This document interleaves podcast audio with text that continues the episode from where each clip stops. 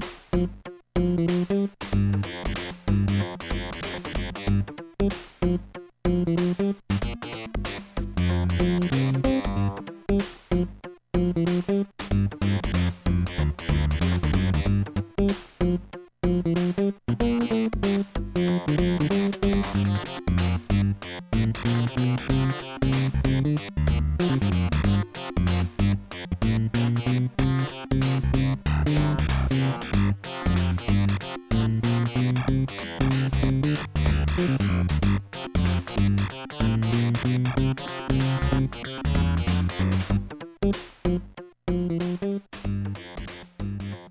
Morjesta vaan kaikille.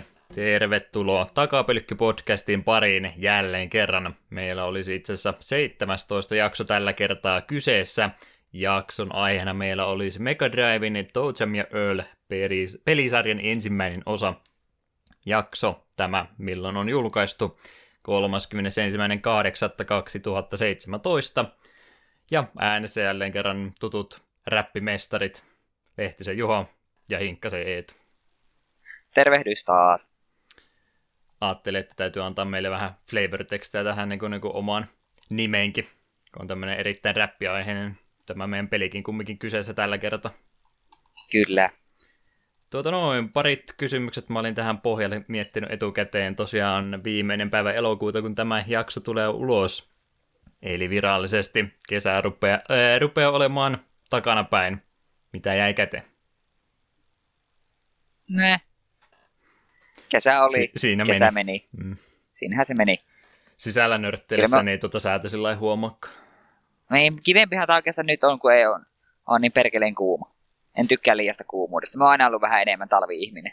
Hmm. Koska mun mielestä helpompi suojautua liialta kylmältä kuin liialta kuumalta.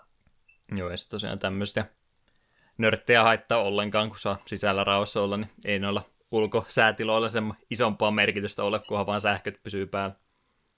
Ei tässä kyllä joo. Kieltämättä tänä kesänä mitään hirveitä hellepäiviä ollutkaan, tai sitten mä oon vaan asiat jo ehtinyt unohtamaan tässä. No kyllä tänäänkin Savonlinnassa oli, koska viikon kahden edestä oli sellaiset sen verran kuuma, että piti olla parvekkeen ovi auki ja tuuletin päällä, ja silti oli vähän semmoinen, että apua tänne kuolee. Hmm. Etenkin, jos oli vähän enemmän ihmisiä käymässä. Itselle nyt kun rupeaa miettimään muuta kuin tämän podcastin lisäksi, niin aika ahkeran mökkikesä tänä vuonna ollut, kun tosiaan porukat hommassa mökin silloin viime syksynä ja sitä nyt sitten kunnosteltu pikkuhiljaa, niin on melkein, ei nyt ihan joka viikonloppu, mutta varmaan joka toinen viikonloppu jossakin mökillä on sitten tässä viime kesänä tullut oltu, että se nyt varmaan ainakin jää tästä itsellä mieleen. Sen lisäksi tosiaan noita muutakin mökkireissuja, mitä tässä nyt on parin kertaa mainittukin, niin ei niistä nyt varmaan se enempää, mutta kaikkea kivaa kyllä. Ihan mukavaa vaihtelua saanut ainakin rauhassa olla tämän kesän, jos ei muuta. Jatkokysymys oli tosiaan neljä kuukautta enää tätä vuotta jäljellä. Oliko siellä horisontissa mitään mielenkiintoista uudempaa peliä, mitä on ennakkovarailtu ehkä jotain, jotain mitä oli tarkoitus hommata? Niin, tämä vielä vuoden puolella. Hmm. Öö, no ainakin tuo, tuo mikä se nimi, öö, Super Mario Odyssey pitää tietysti, olen se ennakkovarannutkin. Joo, mä yllätyin, kun mä kävin sitä just äsken katsomassa, niin se oli näköjään lokakuun puolella. Mä jotenkin muistelin, Joo, se että, se oli, ajattelin, että se oli vasta joulukuussa, mutta oli se vähän aikaisemmin. Joo, mekin tuossa, se oli viime kuun, niin heinäkuun puolta se oli, niin me yhtäkkiä havahduin siihen, että hetkinen, katteli, että tuo, tuo se Mario Rapids tulee, tulee tässä kuussa, itse julkaisupäivä oli eilen, sitten tulee kuukausi myöhemmin, niin tai kun vähän ajan päästä, niin sitten tulee, tuleekin Mario Odyssey, ja Xenoblade 2 pitäisi vielä tulla, että huhu, Switchille tulee kovaa settiä tässä vuoden lopuksi. Mutta sitten meillä on muilla konsoleilla, niin jotain sellaisia pelejä, mitä katsotaan, että ah, tuon voisi hankkia, mutta ei ole nyt mitään muuta mulla ennakkotilaksi, paitsi jos no Switchille tulevat. Se just noiden eksklusiivien pelin kanssa mä varmaan monen kertaan sanonut aikaisemminkin, mutta samaan aikaan mä en tykkää siitä, että pelit jää yksi oikeudella jonnekin konsolille, mutta sitten toisaalta kun pitäisi jotain peliä konsolille hommata, niin sitten teen mieli hommata mitään muuta kuin niitä yksi oikeuspelejä. Muuten tulee sitten just PC-versio mieluummin aina otettua. Omituista, mistä tämä mahtaa johtua. Mutta olisi toisaalta vähän kummallista, jos niin, niin yhtäkkiä sanoisi, että hei, no kyllä Mario voi myös vähän pleikkarilla ja vähän tietokoneellakin olla. Hmm. Nintendo... Nostetaan kulmakartti, mikä, mikä nyt, nyt on Nintendolle tullut. Niin, niillä nyt omaan se vielä on, mutta just yritin katsoa, että mitä esimerkiksi Pleikkarin nelosella olisi loppuvuonna tulossa, niin, niin kaikki on niitä multiplatformipelejä, mitkä välttämättä sillä ei innosta, ja loput on sitten jotain Japanin importteja ehkä, mitkä ei niin kovasti iske, että melkeinpä on tosiaan tietokoneelle onneksi tulee omalta kannalta niin kuin mieluummin tällä alustalla pelailen kaikkea mahdollista, niin tulee sinne, mutta olisi kiva, että tulisi konsolillekin jotain semmoista pientä porkkanaa, mitä huvittaisi ostaa. No, kunhan ensi vuoden puolelle päästään, niin No Kuni 2 oli tulossa sitten PC. aika alkuvuodesta. Ainakin sekin tulee PC. Sekin tulee PC. Aivan sama, minä pelaan sitä pleikkarilla. Ei, en mä kyllä muista, miten siellä, niin siellä tota, Kojima on sitä Death Strandingia tehnyt esimerkiksi, se taitaa olla pleikka eksklusiivia. Joku Gran, se on niin, Gran Turismo siitä ehkä. Tiedetään niin, siitä tiedetään niin vähän, että me vaan pysyy sitä kaukana ennen kuin me tiedetään jotain konkreettista oikeasti siitä. Hmm. No ylipäätänsä just niin Nintendolla ne ehkä sillä lailla, että onhan siellä tota, uudet Pokemonitkin taas olisi tulossa. En tiedä, huvittaako niitä säännöt, olet varmaan jo Ai niin joo, nehän. No, tavallaan, tavallaan tuntuisi turhalta ostaa ne molemmat, mutta me tiedetään, että me on kuitenkin pakko saada ne molemmat. Hmm. Se olisi myös se ö, Metroid 2, se remake olisi ihan mielenkiintoinen peli. Totta. Se tulee myös aika piakkoin ja ihan mitä on ihmiset sitä päässyt jotkut jo kokeilemaan, niin tykänneet siitä myöskin. Niin totta, totta, sehän se oli vielä kanssa. Ja itse asiassa nyt huomenna itse asiassa, tai no, kun sitä julkaisupäivänä, niin tulee Switchille se, se uh, Gunvolt, Azure Striker Gunvolt Striker Pack digitaalisen. Se fyysinen se tulee myöskin, mutta se tulee vasta kuukauden kahden päästä fyysisenä, että minä varmaan itse ostan ihan digitaalisena sitten. Itse nyt tosiaan varmaan just se Mario tulee myöskin, eihän sitä nyt voi Switchin kun on hommannut, niin pakkohan se Mario vihdoin viime hommata. Mä sitäkin rupesin miettimään kirjaimellisesti viimeinen tuommoinen kunnon tasohyppely Mario-peli, mitä mä oon pelannut, niin on Yoshi's Island, ja siitä on jo muutama vuosi aika, että voisi olla jo korkea hetkikin jotain Mariota kokeilla. Kaikki muut on mennyt Hä? ohitte. Me varoitin etukäteen, siinä on semmoinen kuin kolmas ulottuvuus, että se saattaa tuntua alkuun vähän oudolta. Ehkä se menee. On, onko se yhtä hyvä kuin Krok 1? Me heitä villiverkosta se on ehkä hitusen parempi. Voi olla parempi. Onko sä jo ruvennut sitä sataprosenttista pelailua aloittaa? Sä lupasit, kun sä hävisit tämän SNES Classicin visailun silloin vähän aika sitten. Ehkä, ehkä, se, ehkä me se jossain välissä aloitan. Päätä se kovasti pyörittelee tuolla noin. Odotan innolla, tulee YouTube Let's Playtä Eetulta. Joo, se lisäksi Destiny 2 olisi ihan mielenkiintoinen, kun se oli aika iso juttu silloin, kun se konsolille tuli, ja kyllähän sitä monet sitten kyllästykin siihen aika nopsaa, mutta itsellä kun meni kokonaan ohi, niin nyt tosiaan kiva sitä PC-versiota sitten päästä pelaamaan. Sekin tulee vaan valitettavasti pari kuukautta myöhemmin kuin toi konsoliversio, se on sitten siellä lokakuun puolella myöskin. Ehkä mikä tuli vähän yllätyksenä, kun mä kanssa jotain pelejä kattelin, niin tuossa kirjaimellisesti, kun me tätä tuossa näin nauhoitellaan, niin tulee toi, mikä on PS Vita ollut Ease-pelisarjan se seitsemäs osa. Se tulee Steamiin tässä tunnin päästä apauttia rallaa, kun me nauhoitellaan. Sen takia kauhean kiire saada tämä jakso varmaankin paketti. Se olisi ihan mielenkiintoinen. Sitten tulee se IS 8 kanssa tuossa ihan 12. päivä syyskuuta, että sekin on vaan parin viikon päässä, että ehkä mä rupean pelkkiä IS-pelejä enää pelaamaan. Voisi sen speedruninkin opetella kohta uusiksi taas. Joka se Sonic Mania, tu- eikö se Sonic Mania tullut just se, PClle? Joo, se taisi toissa päivänä vai eilen, kun se tuli. Sitäkin piti kyllä, mutta on ollut niin hirveästi muutakin pelattavaa, niin en ole vielä hommannut.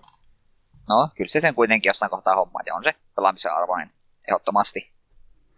Semmoista nyt ainakin päällimmäisenä mielessä oli.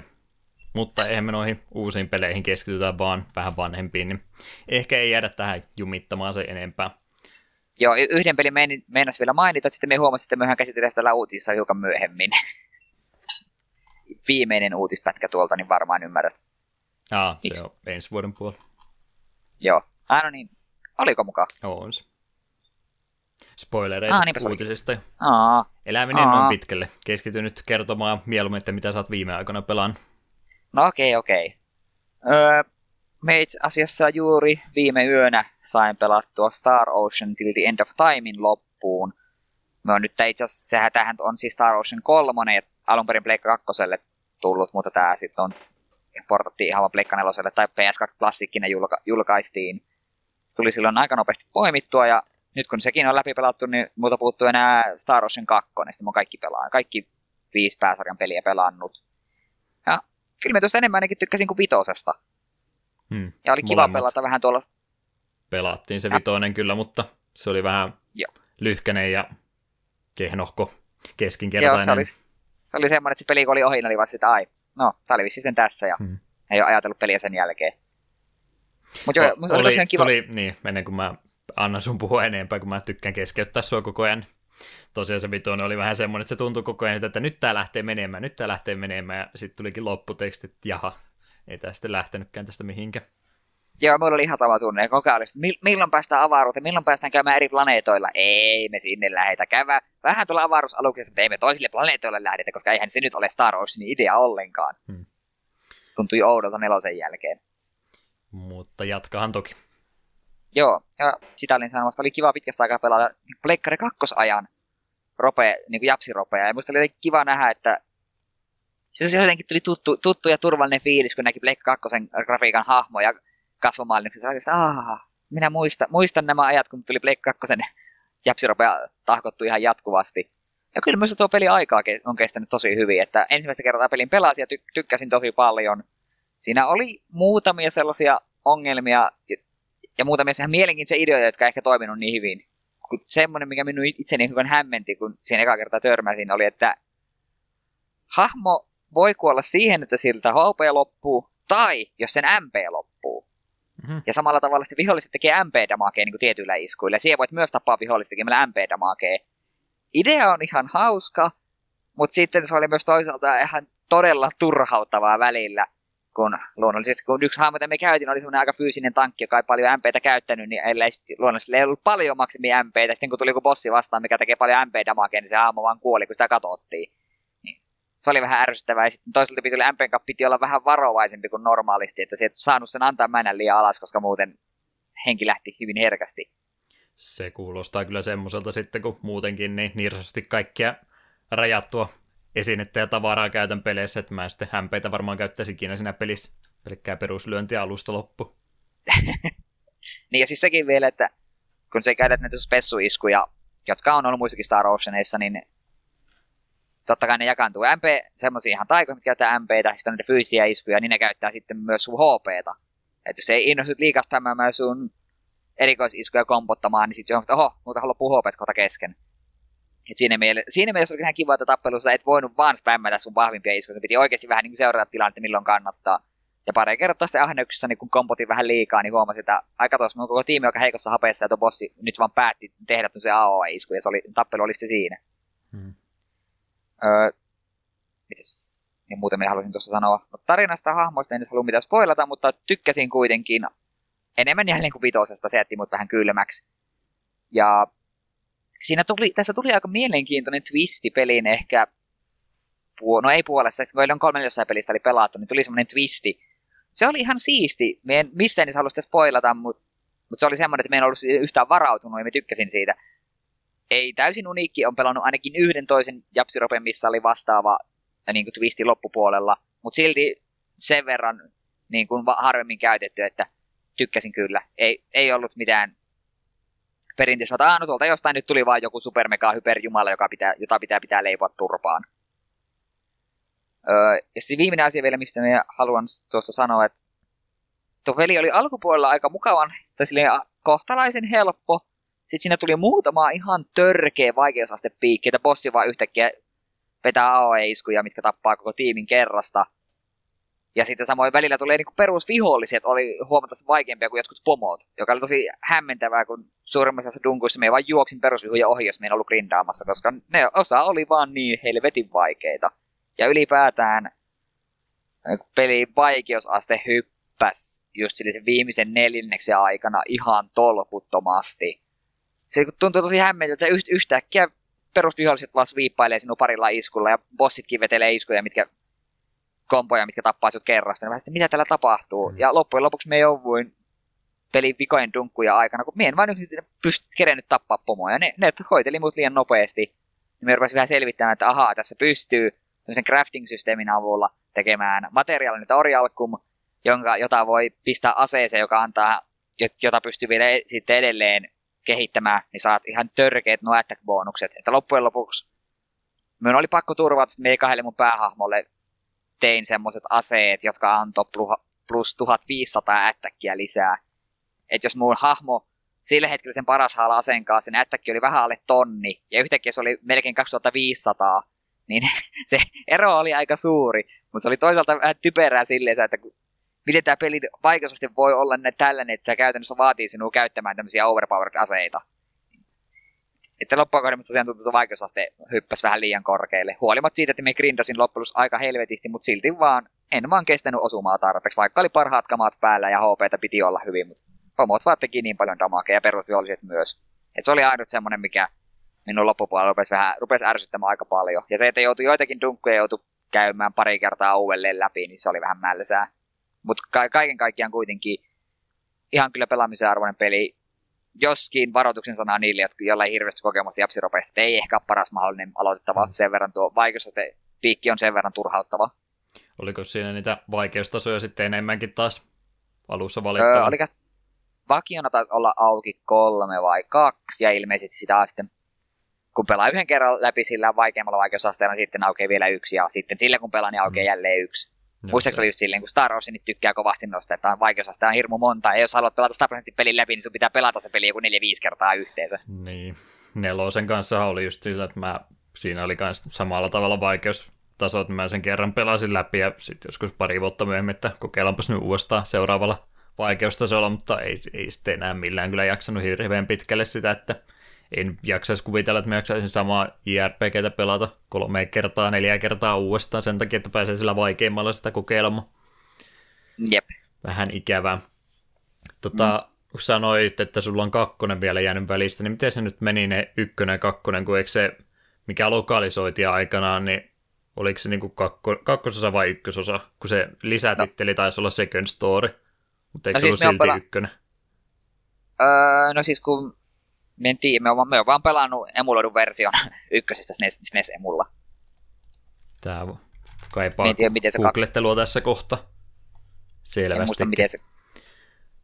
Muuten meni toi Star Ocean pelisarja vähän sillä ohi, että mä huomasin kyllä joskus, kun noita Pleikkari 1 demo cd tuli se virallisen pleikkarilehen mukana, niin mä kyllä näin se Second Storyn trailerin joskus aikanaan, mutta ei, ei sillä siinä vaiheessa kiinnostanut niin hirveästi vielä tuo Eli Star Ocean on 96 vuodeltaan Super Famicomille eka, ja sitten toi kakkonen on toi Second Story, mikä on Pleikkari ykkösellä.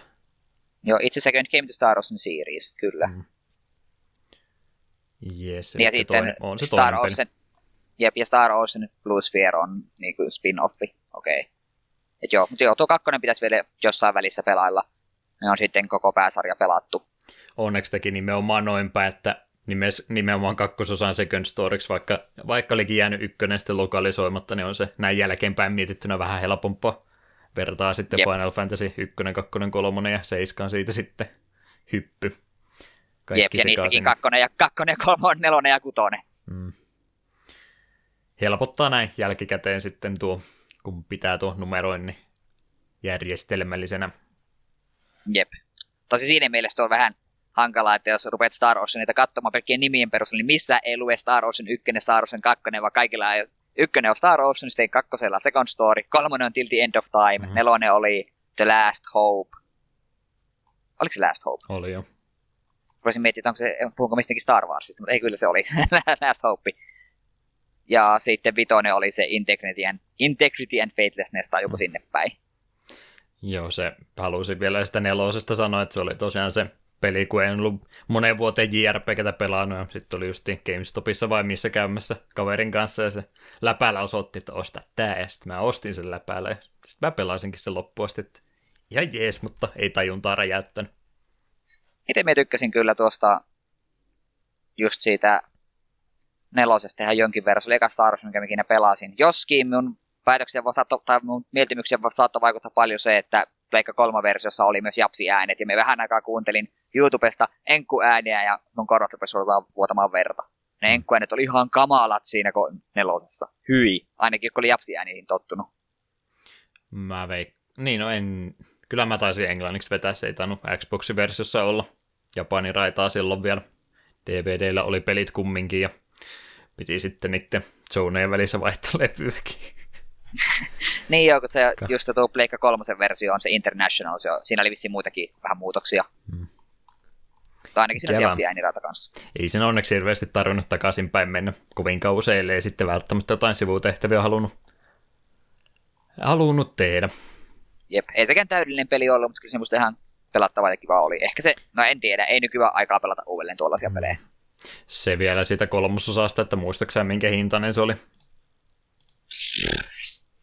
Sen vakiohintana oli 15 euroa sellaista ja se oli jossain alessa jollain miinus 25 prosentilla, joka ei nyt ei paljon tuntunut, mutta jotain päälle 10 meistä kuitenkin maksoi. No, ei se no, enempää se kumminkaan. Joo, myös se lähtöhinta oli jotain 15 tällaista, ei kovin kallis. Se... jo silloin katoin, kun se tuli, niin kuin, tuli heti kun se julkaistiin, niin mä silloin katsoin, että ei ole kyllä paha, ja sitten siinä oli joku pieni ale. Koska se oli just Big in Japan ale, millä mä ostin myös tuon Digimon Storin. Ei mm. Digimon Storin, kun Digimon Worldin, joka on vielä pelaamatta. Semmoinen sopiva hinta just, että peräteostuksena menee. Jep, ja kyllä se nyt siihen nähden, hinta nähden, niin peli oli varsin mainio. Ongelmistaan huolimatta. Joo, sitten seuraavaksi hypätään Fire Emblemiin. Mulla on ollut pitkään tuo Fire Emblem Fates Birthright hyllyssä, minä ostin sen parilla kympillä, kun se jossain tuli vastaan. Tämähän on siinä mielessä jännä, tämä Fates, koska tämä on Pokemon-tyyliin on kaksi versiota samasta pelistä. Tästä on Birthright ja Conquest. Me silloin molempia pyörittelin käsissä, että että molempia kyllä halua ostaa, vaikka vissiin tarina on kuitenkin mole... tai tarina itse seuraakin molemmista vähän eri näkökannalta.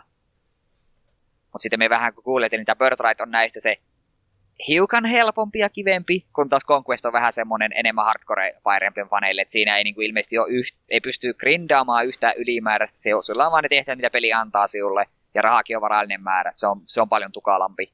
Niin me päädyin tähän Birthrightiin ja ajattelin, että sen Conquestin voi joskus ostaa. Tarinallisesti tosiaan menee siinä hauskasti, että se pelaat päähahmo, päähahmo jonka sä itse nimetä ja niin poispäin, jonka vaikka nimi on Korrin, niin on mikä Noora nimisen tuon valtakunnan niin prinssi, sitten sille selviääkin, että se, oikeasti se onkin tämän vastapuolen prinssi, se on vaan kidnappattu lapsena. Sitten se Birthrightissa se liityt siihen sun lapsuusperheeseen, jotka sut, johon se oikeasti kuulut, ja Conquest taas pysyt siinä sun niin sanotussa adoptioperheessä. Ja sitten, koska molemmat ovat sodassa toisiaan vastaan, niin pääsee näkemään sotaa eri näkökulmasta ja niin poispäin. Et hauska idea, mutta en jaksa uskoa, että tuon Conquestin myöskin, jos jaksaisin ostaa, ainakaan jos se on oikeasti niin sadistinen. Ja me itse pelaan tätä Birthrightia kun nämä vaikeusasiat menee tässä silleen jännästi, että on, just ensin on, haluatko pelata kasuaalilla, hardilla, ei, ei kasuaalilla, siis normal, hard ja lunatic, jotka on ihan perinteisenä vaikeus, miten vahvoja viholliset on. Ja sitten kun sä valinnut niistä sen vaikeusasteen, niin sitten valitit vielä casual tai classic. Classic on tämä Fire Emblem-tyyliin, hahmo kun kuolee, niin hahmo kuolee. Eli jos sulla hahmo kuolee tehtävää aikana, niin se joko hyväksyt sen, että se on nyt kuollut, tai sitten se aloita tehtävän alusta. En ole varmaan pikaseiviä tehdä hardcore, tai siinä, siinä klassikissa ei varmaankaan. Epäilisin. Me, niin, niin sitten me päädyin siihen, että me Awakeningin pelasin normaalilla vaikeusasteella ja klassikilla, joka aiheutti sen, että se peli oli vähän liian helppo, mutta ei kuollut sen peli aikana kuin yksi hahmo. Ja sekin oli semmoisessa taistelussa, jossa, jossa meillä oli se hahmo väkisin tuli taisteluun mukaan ja sitten se yhdessä loppukopoilla taistelu olin huolimaton ja ajattelin, että paskan marjat tuo minua tuo hahmo, niin antaako olla pois. Niin me tässä Pörtalissa tein nyt siitä, että me pelaan hardilla, mutta kasuaalilla, että hahmot ei kuole pysyvästi. Joka oli oikea päätös, koska muuten mulla olisi varmaan mennyt hermot, koska tuo on jo hardilla sellainen, että jos sieltä hahmon hetkeksikään vartioimatta, niin vihollinen käyttää sen likaisesti hyväksi. Ja mulla olisi varmaan koko mun tiimi jo kuollut ainakin kerran, ainakin kerran kokonaan pois. Kivi, kivempi pelata tuolleensa. Ja ö, porukka jostain sitä kritisoinut paljon tuota Fatesia niin Awakeningin nähden, niin ei ehkä ihan niin ik, ikimuistoinen ole, ja ei nyt niin hirveästi mitään uutta ole siihen nähden. Kyllä muista silti on ihan hyvä peli, että on sen parikymmentä tuntia pelannut, ja on jo löytynyt paljon hahmoja, joista me hirveästi tykkään, ja alkupuolella oli vähän sitä ongelmaa, että ei me voi näitä kaikkia hahmoja käyttää, että piti vähän, pyöri, piti vähän pyöritellä, mutta nyt, nyt mulla on iskostunut semmoinen noin 10-12 hahmon kaarti, jota me käytän, käytän sitkeästi kyllä minä noista tykkään. Ja pitää sitten, kun tuon läpi pelattu, niin jossain kohtaa se Egghouskin pelailla, mutta ehkä heti perään. Ja se oli se yksi syy, miksi me päätin lopulta tuohon tarttua, kun sen Egghoussin keräilyversio tuli ostettua silloin tuossa kesällä. Ja ajattelin, että emme sitä voi aloittaa ensin. Pitää tuo Fates mm. pelata ekana pois alta. Pitää numerojärjestyksessä kaikki pelata ennen kuin voi siihen koskea. Kyllä. Ja suosittelen sullekin, jos ei muuta, niin se Fire Emblem Awakening on todella, todella mainio. Joo, silloin joskus, no vaan siitä nyt aika paljon aikaisemmin, mutta kun ekaa kertaa puhetta voisi 3DS hommata, niin se oli silloin lista kärkipäässä, mutta sitten kun tuli hommattua laite, niin unohtui tämä juttu kokonaan. Se on vielä semmoinen peli muutenkin, että se on ihan täydessä hinnassa oikeastaan pysynytkin, että sitä ei halvalla oikein mistään löydy. Joo, meitäkin kun se ostin, ja se ei ollut missään niin enää uusi siinä vaiheessa, niin ei se kovin paljon halvempi ollut. Haluaisin, haluaisin sen kuitenkin ostaa. Mutta nyt Birthright ja Conquestia saattaa nähdä kahteen kolmeen kymppiin. En ole tuosta Egghousin perusversiosta varma, että mitä hintaa se pyörii, mutta se on vielä sen verran uusi, niin kuitenkin. Voisi olla vähän parempi kokemus kuin se mobiilipeli, mikä omat merittinsä silläkin toki on, mutta vähän ehkä liian kevyt jo. Joo. Öö, näiden lisäksi me en ole hir- oikeastaan muuta nyt pelaillut. Mun oli tarkoitus Mario Rapids päästä aloittamaan, mutta siinä tuli, on, on nyt ollut vähän ongelmia, että en ole omaa kappalettani vielä saanut. Toivottavasti sitten huomenna sen saan. Mutta sen sijaan me kesällä ostin, tai tutustuin tämmöiseen kirjasarjaan kuin Korpin kehät. Kolmiosainen trilogia, ja mä oon monta kertaa sitä katsellut, että tämä vaikuttaa ihan mielenkiintoiselta. Ja sitten siellä oltiin kesälomareissulla ja siellä sattui pehmeäkantiset versiot kaikista kolmesta osasta löytyy johonkin kympi hintaan, niin poimin koko trilogian kerralla mukaan. Niin tämä on, jos en ihan väärin muista, niin norjalaisen kirjailijan tekemä fantasiasarja, joka sijoittuu kuvitteelliseen poh- pohjoiseen. So, olot on aika ankeat ja tämä on tämmöinen vähän ehkä tämä voisi vähän sanoa, että ke- kevyempi Game of Thrones tavallaan. Hmm. Tai itse olen niin tykännyt se, että se sijoittuu tämmöiseen vähän pohjoisempaan, vähän tämmöinen, viik- ei nyt viikinki, mutta vähän kuitenkin tämmöinen skandinaavinen meininki, niin se on musta ihan mielenkiintoista. Ja a- alkaa jo hyvin mielenkiintoista lähtöasemasta, kun perusideana on, että kan- sitä maailmaa asuttaa ne ei ole ihmisiä, ne on hän, hännällisiä, ole, hännällisiä olentoja, muuten kuin ihmismäisiä. Sitten päähenkilö, tyttö Hirka, saa 15-vuotiaana tietää, että se on, se on oikeasti ihminen, että ei sen häntää viety, häntää ei susi raadellut siltä lapsena, vaan se on ihminen, mädän kantaja, Odinin lapsi, jota nämä tavallis, tavallinen kansainväki pelkää.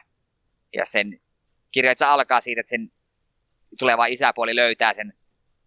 Ja se tietää, että sillä on joko vaihtoehtona tappaa se, tai sitten niin kuin luovuttaa se noille, tämän, mikä tämä oli, neuvostelle, joka aivan varmasti tappaa sen, koska se on just näitä mädän kantajia. Niin sitten se tekee ratkaisun, että se veitsellä kylmäverisesti sitä lapsen sel- selän niin kuin viiltelee ja kaivertaa kaivertaa kolon, että näytti, että sitä häntä revitty irti. Tekee vastasyntyneelle lapselle, niin se oli luettavana sellaista, että tämä, tämä kirja ei pelleile. Hmm. Meinin sanoa, on, että kev- kevyttä fantasiaa, mutta nyt ei kuulosta näin hirveän kevyeltä. Joo, ei se kauhean kevyttä ole. Ja tuossa vähän, vähän aikaa sitten, kun lueskelin, niin oli jos, no okei, nyt ne asiat ehkä ne rupeaa näyttämään vähän paremmalta, ja sitten oli tämä, ja ei asiat näytäkään enää yhtään paremmalta. Hmm. En sen enempää halua niin kuin tarinasta ja hahmoista spoilata, mutta jos niin kuin, fantasia kiinnostaa, niin minun mielestä tuo on ihan kannattava ainakin ensimmäinen kirja lukea. Ensimmäinen kirja on Odinin lapsi, kakkonen on Mätää ja kolmonen on Mahti. Tosiaan ne kaikki kolme ostin ja ajattelin ne kaikki putkeen tästä lukaista, jos ei into lopu kesken. Mätä ja Mahti, eikö se ollut se PC-pelisari? Vuoropohjainen. Liikuteltiin Me, hahmoja. Ei ollut ihan sama. Lokalisoitu versio. ja jos on ihan väärässä, niin itse jostain luvita tästä ekasta kirjassa ainakin Norjassa tekeillä elokuva. Ihan mielenkiinnolla seuraan sitä sitten, jos se tännekin eksyy. Pitäkää silmät auki korpin kehien kautta Odinin lapsen varalta. Hmm. Jos mä käytän tätä Aasen siltana vuoronvaihtoa, niin sen mä noista kirjoista mä kanssa yritin vähän miettiä, että jotain fantasiakirjoja olisi ihan kiva lukea, niin mä rupesin miettimään, että olisiko olemassa mitään fiksua semmoista urbaania fantasiaa, eli just niin kuin nyt personoita ollaan kumminkin molemmat pelattu, että olisiko mitään semmoista fantasiaa, mikä kumminkin olisi niin kuin joko nykyaikaan tai muuten ihan tämmöiseen niin kuin lähiöhengessä meningissä mentää, sitten ei, kun ei aina jaksa, että se olisi sitä Tolkienin fantasiaa, että olisi vähän vaihteluakin, niin onko sä mistään semmoisesta ikinä perehtynyt, että kyllä niitä toki on olemassa, mutta ei ole kyllä tullut vastaan. Ei niin kuin vastaan tullut, tullut, eikä tullut luettu, mutta mielenkiintoa kyllä olisi, jos se, kuten sanoin, ehkä Persona-pelien takia. Mm-hmm. Ei nyt toki identtinen tarvitsisi olla, mutta olisi niin ympäristöltä vähän vaihtelua. Jep. Ei olisi aina semmoista samanlaista haltiota ja muuta. Joku tota, Magicians taitaa olla semmoinen suosittu Netflix-sarjakin nykyään, mikä kirjoihin perustuu, että se on ilmeisesti vähän niin kuin nykypäivää, mutta kumminkin jotain taikuutta ja velhoja siihen lisäksi, niin ehkä vähän jotain sinne suuntaan tai ehkä jotain vähän synkempääkin vielä, niin jos kuuntelijoiden puolta löytyy jotain, jotakuta, joka on tämmöisen asian perehtynyt, niin pistäkää ihmeessä mulle suosituksia, ihan mielellään tutustuisin. Tulee noita kirjoja vähän harvemmin nykyään luettua, niin olisi kiva tämäkin ongelma korjata. Mutta jos tuo Eetu oli saanut omat sanottavansa, niin käyvähän nyt omat jutut tässä nopsaa läpi. Mä en edes kaikkia kirjoittanut ylös, kun yritin, yritän kovinkin mielelläni päästä näistä nopsaa eteenpäin. Tärkeimpänähän varmaan täytyy antaa tilanneraportti sen viime jaksoisen katastrofi, eli sen Magicki hörhöilyn jälkeen niin antaa tilannepäivitys, eli voin ylpeänä todeta, että en ole ainakaan vielä toistaiseksi lisää rahaa kyseistä ää, IPtä kohtaan tuhlannut, mutta ei ole mihinkään tuo mielenkiinto kadonnut, eli se mun kolmen viikon sääntö, että jos se sen jälkeen on unohtanut, niin tai että jos kolme viikkoa kestää, niin se varmaan sitten pysyy mielessä vähän pisemmänkin aikaa, niin se on ainakin ylitetty sitten, että edelleenkin Magicia ja juttua mä tässä kovasti, kovasti tutkiskelen, muun muassa podcastia, Tap Tap Concede tuolta Loading Ready Runnin puolelta, niin on nyt mennyt sitten jatkuvaan kuunteluun, ei tule sieltä peukkua antaa kyseistä sarjaa kohtaan. Ja, ää, Kyllä, limited... on tullut itsekin sitä kuunneltua paljon jo. Niin, kyseessä on tosiaan se kanadalainen poppo, jotka on pitkä aikaa sitten komedia juttua tehnyt ja saivat sitten aikanaan ää, diilin Ghostin kanssa ja rupesivat sitten semmoista Friday Nights web-sarjaa tekemään ja niitä sitten no, ei nyt ihan sata, mutta joku 6-70 jaksoa taitaa sitäkin sarjaa YouTubesta löytyy, että ei ole semmoinen säännöllinen joku 60. sarja. Mm. Ei ole säännöllinen sarja, mutta aina sillä kerralla tulee tilaukset, että tehkääpäs kymmenen jaksoa lisää, niin sitten niitä aina vielä tulee, niin sitä kautta tuli itsekin tuo löydettyä. Ja toinen sitten, mitä kanssa on kuunnellut vähän enemmän, on toi Limited Resources, jonka itse asiassa tuon Friday Nights yhden jakson kautta löysin. Se, kuuntelin siinä se yksi, yksi näyttelijä sitä podcastia enemmänkin, ja se on sitten tuommoinen sarja, mikä enemmänkin keskittyy draftaamiseen ja Sealedin pelaamiseen, että siinä missä heilläkin vähän erilainen näkökulma tuota kyseistä peliä kohtaan. Ylipäätänsäkin, mitä nyt tuossa tuota peliin tutustunut, niin ehkä kaikkein eniten vakuuttanut tuossa pelissä se, kuinka paljon siinä erilaisia formaatteja, että erittäin mielenkiintoinen kyllä. Katsotaan, milloin ruvetaan omia tekkejä rakentamaan. Voi olla ajan kysymys enää, vaan katsotaan, kuinka kauan pystyy taistelemaan vastaan. Me veikkaan, että se, se joku kerta, kun se päästi johonkin draftaamaan, niin sitten se on menoa. Hyvinkin mahdollista tosiaan YouTuben kautta tulee boksia availua kattoa ja tekkitekkiä ja mitä muuta Pro Touria välillä semmoisiakin pelejä tulee vilkastua ja Alpha Investments on kova YouTube-kanava, missä vähän käyn tota finanssipuolta Magicista, mikä tosiaan menee kovastikin ihmisten iho alle, kun joku on tämmöinen skalpperi, kun se ostaa hirveästi tuotteita ja sitten myy niitä voitolla eteenpäin, miten se kehtaakin. Julma ihminen. Ei se on semmoinen viihdyttävä sarja vähän roolia, se toki siinä vetää, että Tokkopa ihan arkipäivänä tuolla tavalla käyttäytyy. Ainoa, mikä harmittaa se, kun itsellä semmoinen kiinnostus kyseistä tuotetta kohtaa, ja sitten katsoo, kun se viskoo niitä laatikoita välillä vähän minne sattuu, että sillä on vähän sitä tuotetta siellä omassa talossansa jemmossa enemmänkin sitten. Ihan mielenkiintoinen kumminkin. Muutenkin kertoo sitten, että kun ylipäätänsä on tuommoinen finanssipuoli olemassa koko pelistä, että kertoo kyllä siitä, kuinka hyvin on pinnalla tuokin peli kaikki 25 vuotta pysynyt, vaikka siellä on sitten vähän huonompiakin hetkiä vuosien varrella ollut, mutta kaikesta huolimatta neljännes vuosisata myöhemminkin, niin tällä hetkellä voimissansa tuo peli on taitaa olla suositumpi kuin koskaan aikaisemmin, että hieno ura kyllä tuollakin pelillä on ollut. Ihan mielenkiintoinen. Tarviiko muuta Magicista? Oliko siinä tarpeeksi? Öö, no sen voisi mainita, että ensi kuussa lopulla tulee seuraava setti Ixalan tämä niin sanottu Hearthstone-laajennus, koska sillä on dinosauruksia ja merirosvoja. Hmm. Siitä on jo, on jonkin verran spoilattu ja olen itse asiassa aika innoissa, niin siellä on hauskan, hauskan näköisiä juttuja tulossa. Mä työnnän sua koko ajan täältä podcastista ulos, kun mä varastan sun Magic-vaiheenkin tästä segmentin tästä sun osiosta pois, pois koko ajan. Mä en tarvitse pitää enää omaa MTG-settiä, kun me voi vaan liittyä tähän keskusteluun kanssa. Tai helpompaa näin. Ei tarvitse yksin Ile. puhelua tehdä. Ilmeisesti joo. Joo, en tiedä, kyllä kaikkia muutakin tuossa olisi aiheesta mielessä varmastikin, mutta me nyt ollaan kumminkin pelipodcasti, niin ehkä jäädä siitä sen enempää nyt jumittamaan. Niin no se, niin no, pelit ja ma- Magic, niin pitäisikö meidän sitä Magic Online joku kokeilla joskus? Onko sä se yhtään tutustunut? Kyllä mä pelkään, jos me kokeilin sitä, niin siitä tulee semmoinen rahareikä, että siihen jää sitten koukkuun. Niin. Se on kyllä, ehkä se joskus olisi ihan kiva testailla. Et siinä ilmeisesti voi kyllä niillä tiketeillä sitten johonkin draftiliikoihin osallistua muuta, ettei siinä välttämättä tarvitse rahaakaan niin hirveästi käyttää. Se vaan mm. tosiaan se tota, user interface ja kaikki muu, niin ei oikein näytä semmoiselta kovinkaan houkuttelevalta peliltä, että toivoisin, että he vähän panostaisivat tässä nyt sitten pikkuhiljaa siihenkin klienttipuolelle, että sillä mitä on itse sitä sivuista katsonut, niin se näyttää nimenomaan siltä, että se on 15 vuotta sitten aloitettu ja sitä on sen päälle rakennettu niin kauan, että nyt rupeaa jalat jo natisemaan pikkuhiljaa. Joo, meikö sitä vierestä kun sitä pelataan ja se näyttää omaa silmään niin kankeelta, joka on tosi omituista verrattuna siihen, että se just tämä ensimmäinen MTG-peli, just tämä Chandalar, niin sen käyttöliittymä on paljon parempi. Hmm. Ja se toimii paljon paremmin. Totta kai siinä on vähemmän kortteja, vähemmän interaktioita, mitä pitää ottaa huomioon, mutta se on silti paljon miellyttävämpi. Ja sekin peli 20 vuotta vanha, niin Jep. ei pitäisi selityksiä me, enää olla. Me silloin alkuaikoina, kun podcastilla ajattelin, että taitaa ihan haaveeksi siitä tehdä joskus jakso, mutta me veikkaa, että se on vaan koko ajan todennäköisempää, että me tehdään joku, joskus, joskus jakso Chandalaarista. Hmm. Hyvin, hyvin mahdollista. Katsotaan, milloin sinne asti päästään.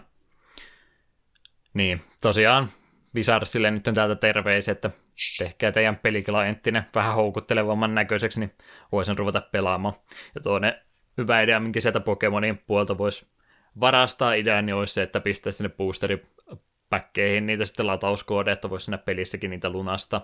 Ei kuulosta kovinkaan fiksulta tosiaan ostaa paperiversiota ja digiversiota sitten molempia Joo, erikseen. Se, se on yksi syy, minkä takia myös se Magic Online vähän minua silloin vieroksuttaa, koska kuitenkin sen verran rahapiste on noihin oikeisiin kortteihin ja me tykkään pelata niistä oikeasti, niin sit se on, en, en haluaisi omista, ostaa kortteja kahteen kertaan.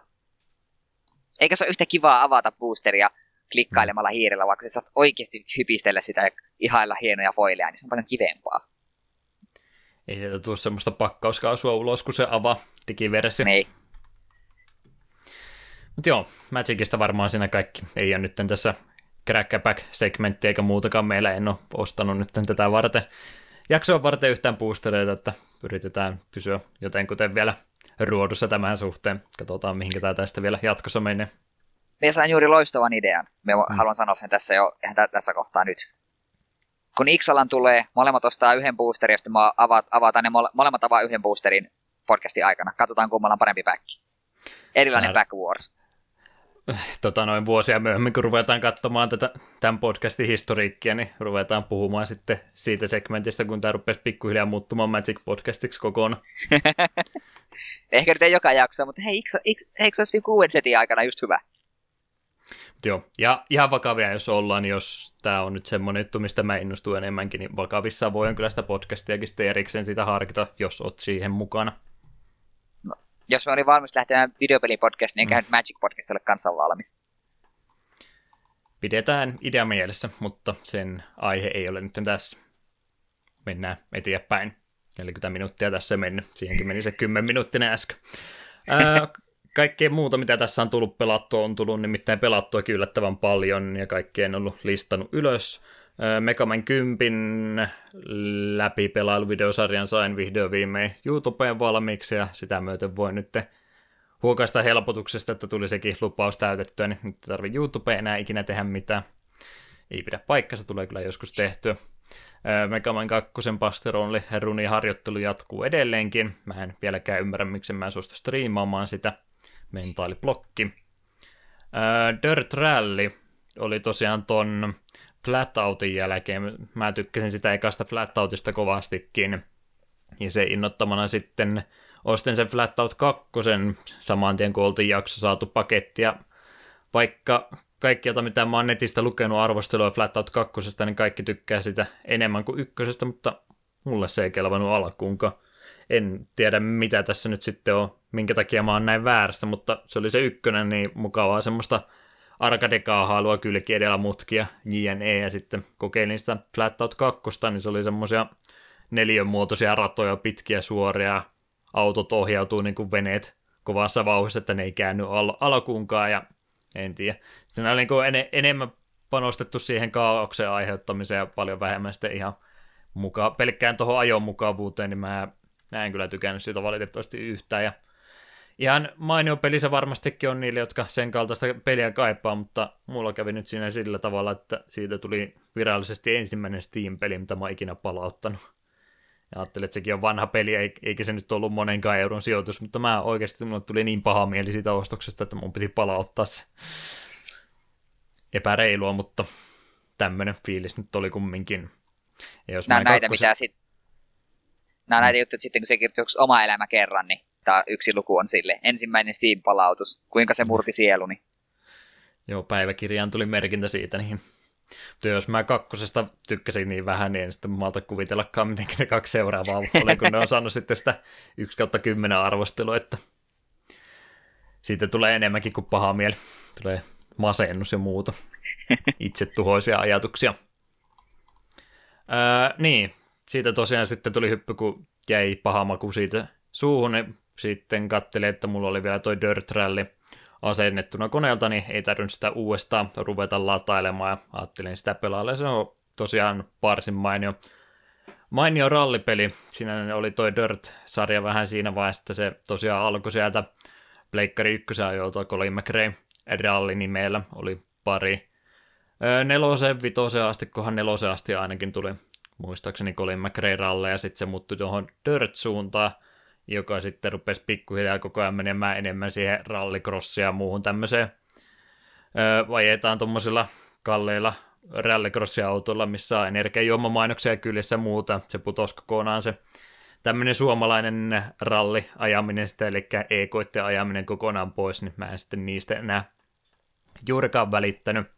Niin sen takia oli tosi hienoa, kun Codemasters sitten teki ton rallipeli ihan erikseen, että otettiin kaikki muu siitä pois ja palattiin siihen, minkälaisena mä tuon pelisarja itsekin muistin. täytyy kyllä sanoa, että toi Dirt Rally on varmaan kaikki aikojen paras tuommoinen realistisempi autopeli, mitä mieleen tulee. Mä tosiaan tykkään noista sora, sora autopeleistä enemmän kuin noista katuautoiluista. Niissä on se ajotuntumasta semmoinen todella hypnoottinen, en oikein osaa sitä paremminkaan kuvailla sä et, et kummankaan tyylisestä välitä, niin sulla ei ole tähän mitään sanottavaa. Ei ole mitään sanottavaa. Mainio peli. Tulee varmaan pelattua vielä vuosia myöhemminkin.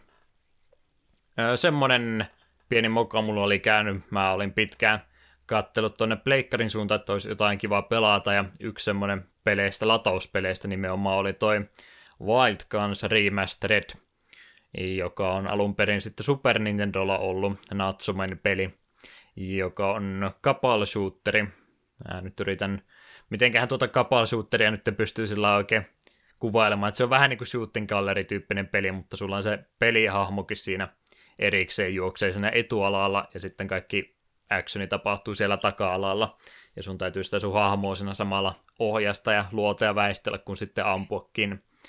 Ja se on tosiaan ollut semmoinen yksi mun suosikkipeleistä tuolta Super Nintendolta aikana, ja se oli silloin myöskin viisi vuotta sitten, kun mä eka YouTube-videonin tein, niin oli ensimmäinen peli justiin tuo Wild kanssa sitten, mistä sen urakan aloitin, niin siinäkin mielessä tärkeä paikka sydämessä tuolla pelillä kyllä ehdottomasti on. Niin se oli tullut se remastered-versio tuossa vähän aika sitten, mutta mä en sitä halunnut millään kolmea kymppiä maksaa, niin mä sitten oottelin vähän, että tulisiko se alennukseen, en ole nähnyt sitä alennuksessa, mutta sitten huomasin, että Steam-versio on tullut pari kuukautta sitten jo ulos. Ja se oli sitten se 20 vaan, ei ei ollut ihan 30, niin se oli vähän hinnaltaan semmoinen parempi vaihtoehto mielestäni. Niin tuli sitten se tuossa ihan hiljattain napattua. Ja semmoinen malliesimerkki mielestäni tuo peli siitä, miten remastered pitäisi tehdä. Eli graafinen tyyli pysyy ihan tismalleen samalla kuin se on ennenkin ollut, vaan isompi, isompi resoluutio tällä kertaa siinä kyseessä, ettei tosiaan Super Nintendo Resolla tarvi mennä vaan ihan tonni 80 P-resoluutiolla pystyy tuolta pelaamaan. Ja muuten sellainen tosiaan kaikki, kaikki se vanha tuttu on siinä mukana ja siihen on sitten höyste, höysteenä pikkasen lisää laitettu kaksi uutta hahmoa. Yksi ase siellä on, kaksi uutta kenttääkin tulee, jos pelaa muilla vaikeustasoilla ja sitten on yksi tosiaan vaikeustaso siihen vielä lisää laitettu. Tai hetken ei taida olla laitettu, vaan se on tullut toiseen siinä on easy, mitä ei tainnut olla Super Nintendolla. No, oli miten oli, niin yksi vaikeustaso siinä kumminkin enemmän oli kuin alkuperäisessä. Eli periaatteessa ei hirveästi mitään uutta ja ihmeellistä, mutta sopivasti justiin sitä vanhaa hyvää peliä höystetty, ei mitään olla ruvettu 3D-grafiikalla tekemään sitä uudestaan mobiilikäännöstä kyseisestä pelistä, vaan ihan rehti ja rehellinen remasteridi. Mun mielestä noin se pitäisikin tehdä. Onko sä sitä Wild ei ikinä pelannut vai muuta kuin sen mun videon vaan katteluaikana? Öö, siis alkuperäisen Wild Gunsin me on joskus kaverin kanssa läpi asti. Oltiin, mm. oltiin yhden toisen kaverin luona käymässä ja siellä sattui olemaan, niin pelailtiin se läpi. Todella, todella mainio peli ja kyllä tuo remasteri minunkin pitäisi jossain välissä poimia. Niin, kyllä se alennukseen tosiaan joskus tulee. Monethan siitä varmasti olisi sitä mieltä, että 20 on ihan liikaa tuommoista pelistä, minkä pystyy pelaamaan. No niin, jos ei ole aikaisemmin pelannut, niin ehkä ekalla kerralla, mutta kumminkin kontinuoja on siinä, niin ehkä tuntiin menee kumminkin peli läpi, niin siinä mielessä vähän kallis peli, mutta mitä nyt mäkin olen sitä jo sen kuusi tuntia pelannut uudestaan ja uudestaan ja uudestaan.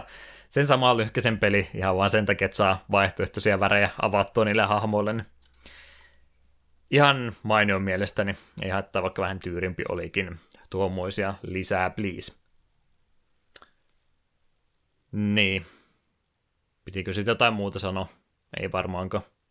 Isomma, isompi resoluutio ehkä aiheuttaa se, että kun se SNESin ruudulla oli vähän sillä scrollas vasemmalle ja oikealle, niin sitä ei tuossa nyt tapahdu, tapahdu ollenkaan, niin siinä mielessä se on vähän vaikeampi peli kuin se alkuperäinen, että sä et pysty menee vasempaan kulmaan piilottelemaan niiltä vihollisilta, mitkä spawnaa sinne oikealle puolelle, että pykäle vaikeampi kuin alkuperäinen, ei hirveästi.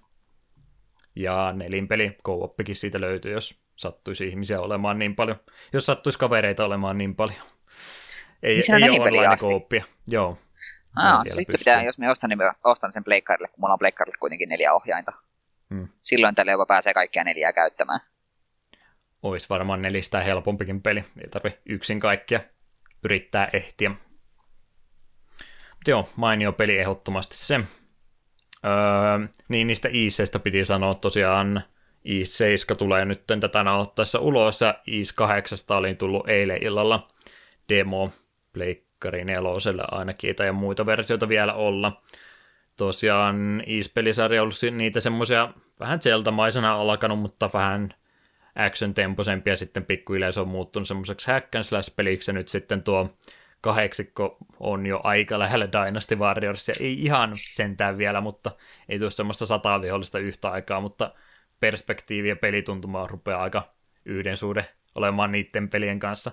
Mitä ne on periaatteessa ne vanhemmatkin pelit ollut, mutta ne on vaan aikaisemmin tehty vähän eri kuvakulmasta, niin siinä mielessä sitä ehkä samaan tien suostu myöntämään, mutta kumminkin periaatteessa ne on sillä tavalla aina pelannut.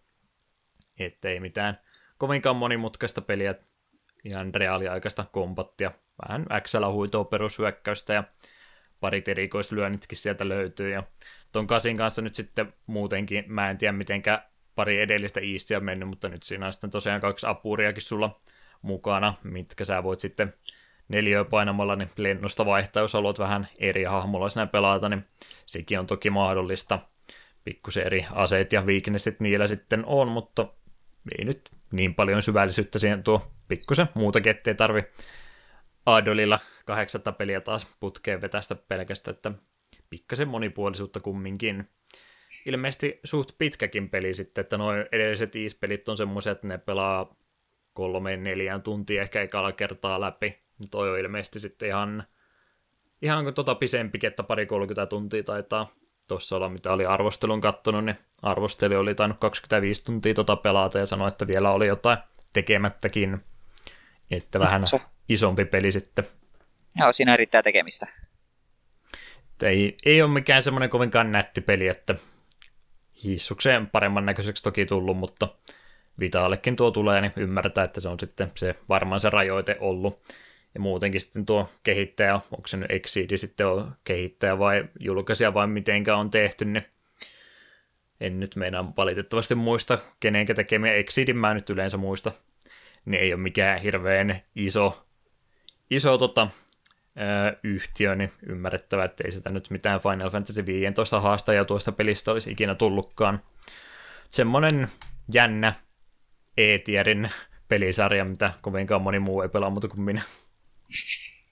Ja ei toki on paria kokeilu. Kahta aikaa ja pitäisi ne kaksi seuraavaakin jossain kohtaa pelailla, kunhan kerkeisi. Ei vaan kerkee enää kaikkea pelata. Listalla on koko ajan hyvin korkealla. Hmm. 12.9. tosiaan sekin peli tulee sitten Steam-versionakin ulos, niin se on yllättävänkin piakkoin. Katsoo nyt, täytyykö sitten heti napata hinnasta. En vielä sitten tiedä, että velottaako ne täyttä hintaa kummiskin. Kyllähän sitten sen 30 ainakin maksaisi, jos ei enempää.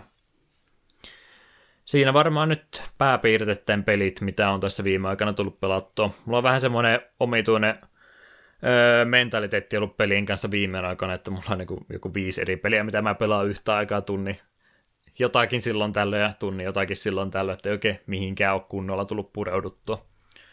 Mutta semmoista se välillä on. Pelien lisäksi tota, Personasta, kun tuossa vähän aikaisemminkin puhuttiin, niin siitä oli tullut se ö, animaatiosarja silloin aikanaan 2011, ja sitten oli vielä tehty toinen animaatiosarja se Golden-versiosta, eli se lisänimi siitä PS Vita-pelistä tuohonkin lisättynä, niin mä sen kattelin tuossa viime illalla loppuun asti 12-osainen animaatiosarja, mikä tosiaan niin, mitenkä tuota kuvaisi. Se oli siinä mielessä tosiaan ihan näppärä animaatiosarja. Se ei toimi sillä erillisenä tuotteena kovinkaan hyvin, koska se olettaa, että sä oot ainakin pelin pelannut tai se edellisen animaatiosarjan kattonut. Niin siinä ei todellakaan edes pääpiirteittäkään käydä siitä itse pelijuonesta, että ainoastaan se lisähahmo sitten, mikä siinä PS Vita-versiossa oli, niin se on periaatteessa päähahmona siinä, tai ainakin semmoisena pääjuonielementtinä siinä animaatiosarjassa, että itse tuosta pelistä ei saa todellakaan mitään kuvaa, jos tuo vaan pelkästään kattelee, niin suosittelen kyllä, että jos haluaa tuo joskus katsella, niin täytyy olla sitten perehtynyt Persona nelosen tarinaa etukäteen, ennen kuin tuohon kannattaa koskea. Se oli vähän semmoinen, mikä on komplimentari suomeksi, semmoinen palveleva versio, lisuke tuolle itse alkuperäiselle animaatiosarjalle, että siinä mielessä vähän jännä, mutta tulipahan katteltu. Tuli semmoinen fiilis, että haluaa jotakin animaatiosarjaa katsella, niin se oli mun valinta. Vaihtoehtoja olisi ollut varmaan parempiakin, mutta se oli tuttu sarja, niin katselin sen pois. Minulla tuli outo lipsahdus osa yksi päivä.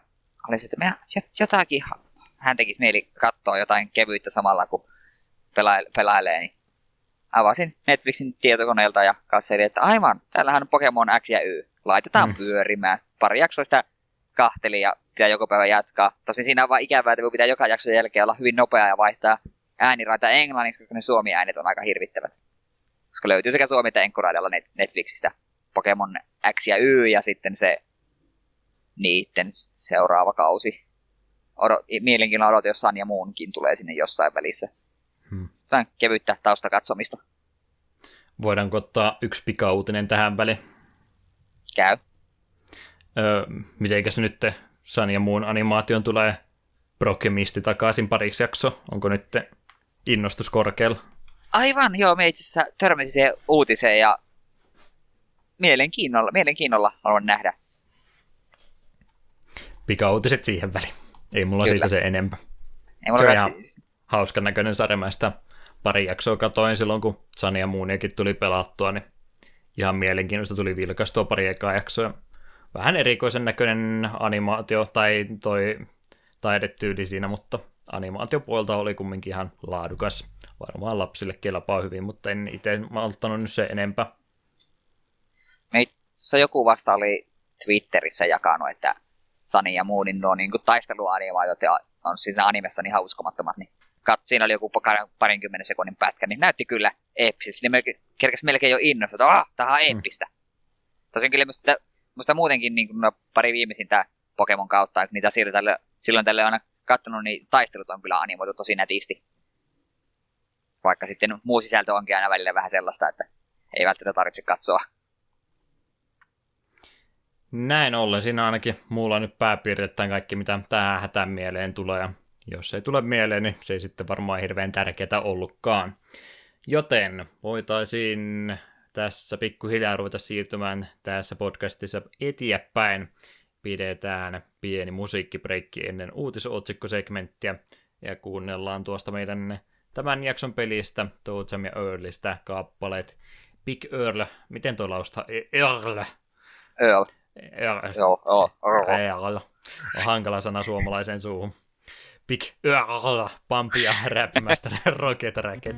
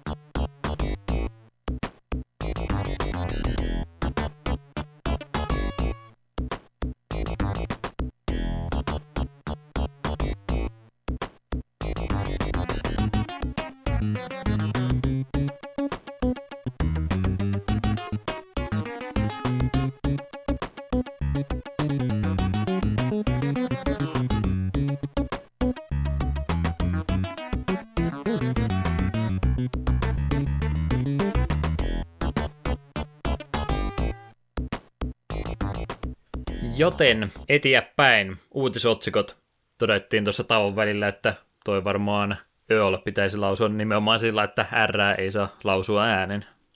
Ainakin tämä oli meidän johtopäätös. Kuulostaa nimittäin niin hölmöltä. On tuo niin. englanninkieli niin omituinen. Joo, on tuo nimi joskus tullut eri sarjoissa ja ohjelmassa vastaan, niin myös laustaa just Öl. Ei sitä R pahemmin sanota. Se on silti se kuulostaa, su- suomalaisessa tuntuu vaan oudolta. Niin, suomen kielessä ei mitään vikaa ole.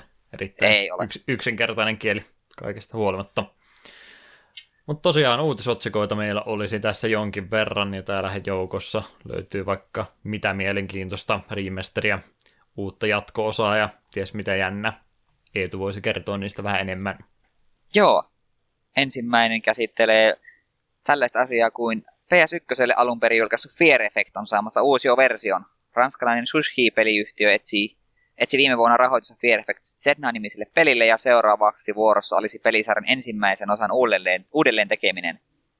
Fear Effect Reinvented-niminen peli on tulossa Pleikka 4, Xbox Oneille, Switchille ja PClle ensi vuoden puolella. Ja alun perin eka Fear Effect julkaistiin vuonna 2000 ja oli Chronos Digital Entertainmentin kehittämä peli. Jatkoossa Fear Effect 2 Retro Helix julkaistiin vuosi ykkösen jälkeen, ja kolmossa oli kehitteillä, mutta julkaisija Eidos ei rahoittanut pelin kehittämistä, mikä johti koko yrityksen lopettamiseen.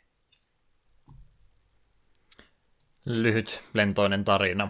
Mutta ylipäätänsä VR-efekti, muistatko ollenkaan aikanaan? Nimi on tuttu, mutta minä en niin yhtään yhdistä, minkälaisia pelejä ne on. Hmm. Mun, no mä en ole pelannut koskaan, mutta mun mielestä ne oli vähän tommosia öö, pelimekaniikaltaan taisi olla vähän Resident Evilin suuntaan. Mutta graafinen tyyli oli sitten vähän enemmän tuommoista selseidattua. Naispäähaamut tuossa kaksi. En tiedä sitten me... teemaltaan mihinkä liittyy, mutta tämmöiset muistikuvat itsellä ainakin noista peleistä on.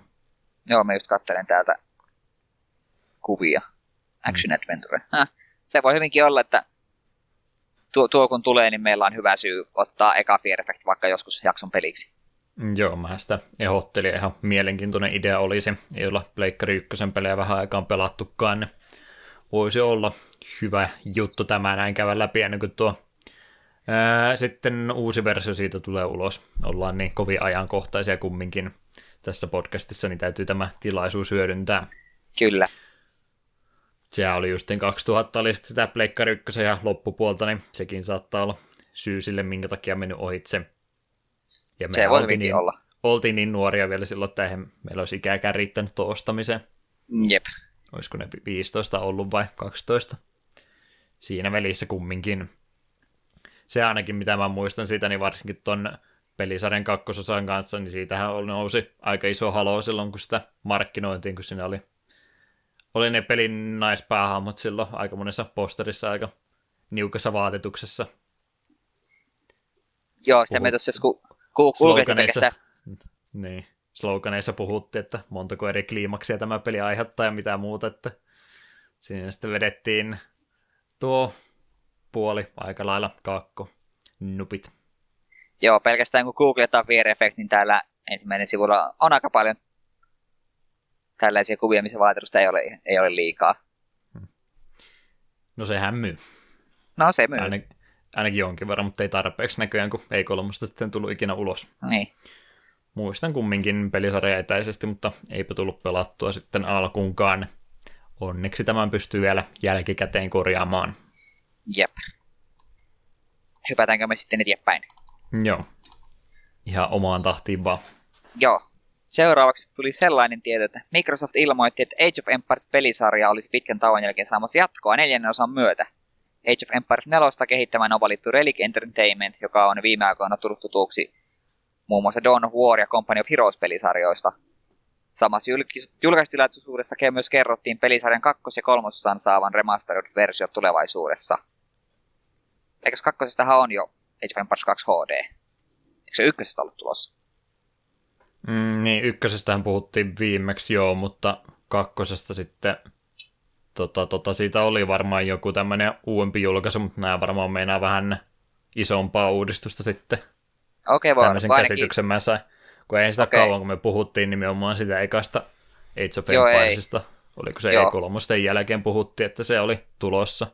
Joo, niin no Age of 2 on HD Edition. Se olisi aika varma, että se löytyy pelikirjasta, olen sitä pelannutkin. Mm. Mainio peli. Mutta itse tästä, että se, että Age of Empires pelisarja jatkuu, niin se on muusta itse asiassa aika hieno uutinen.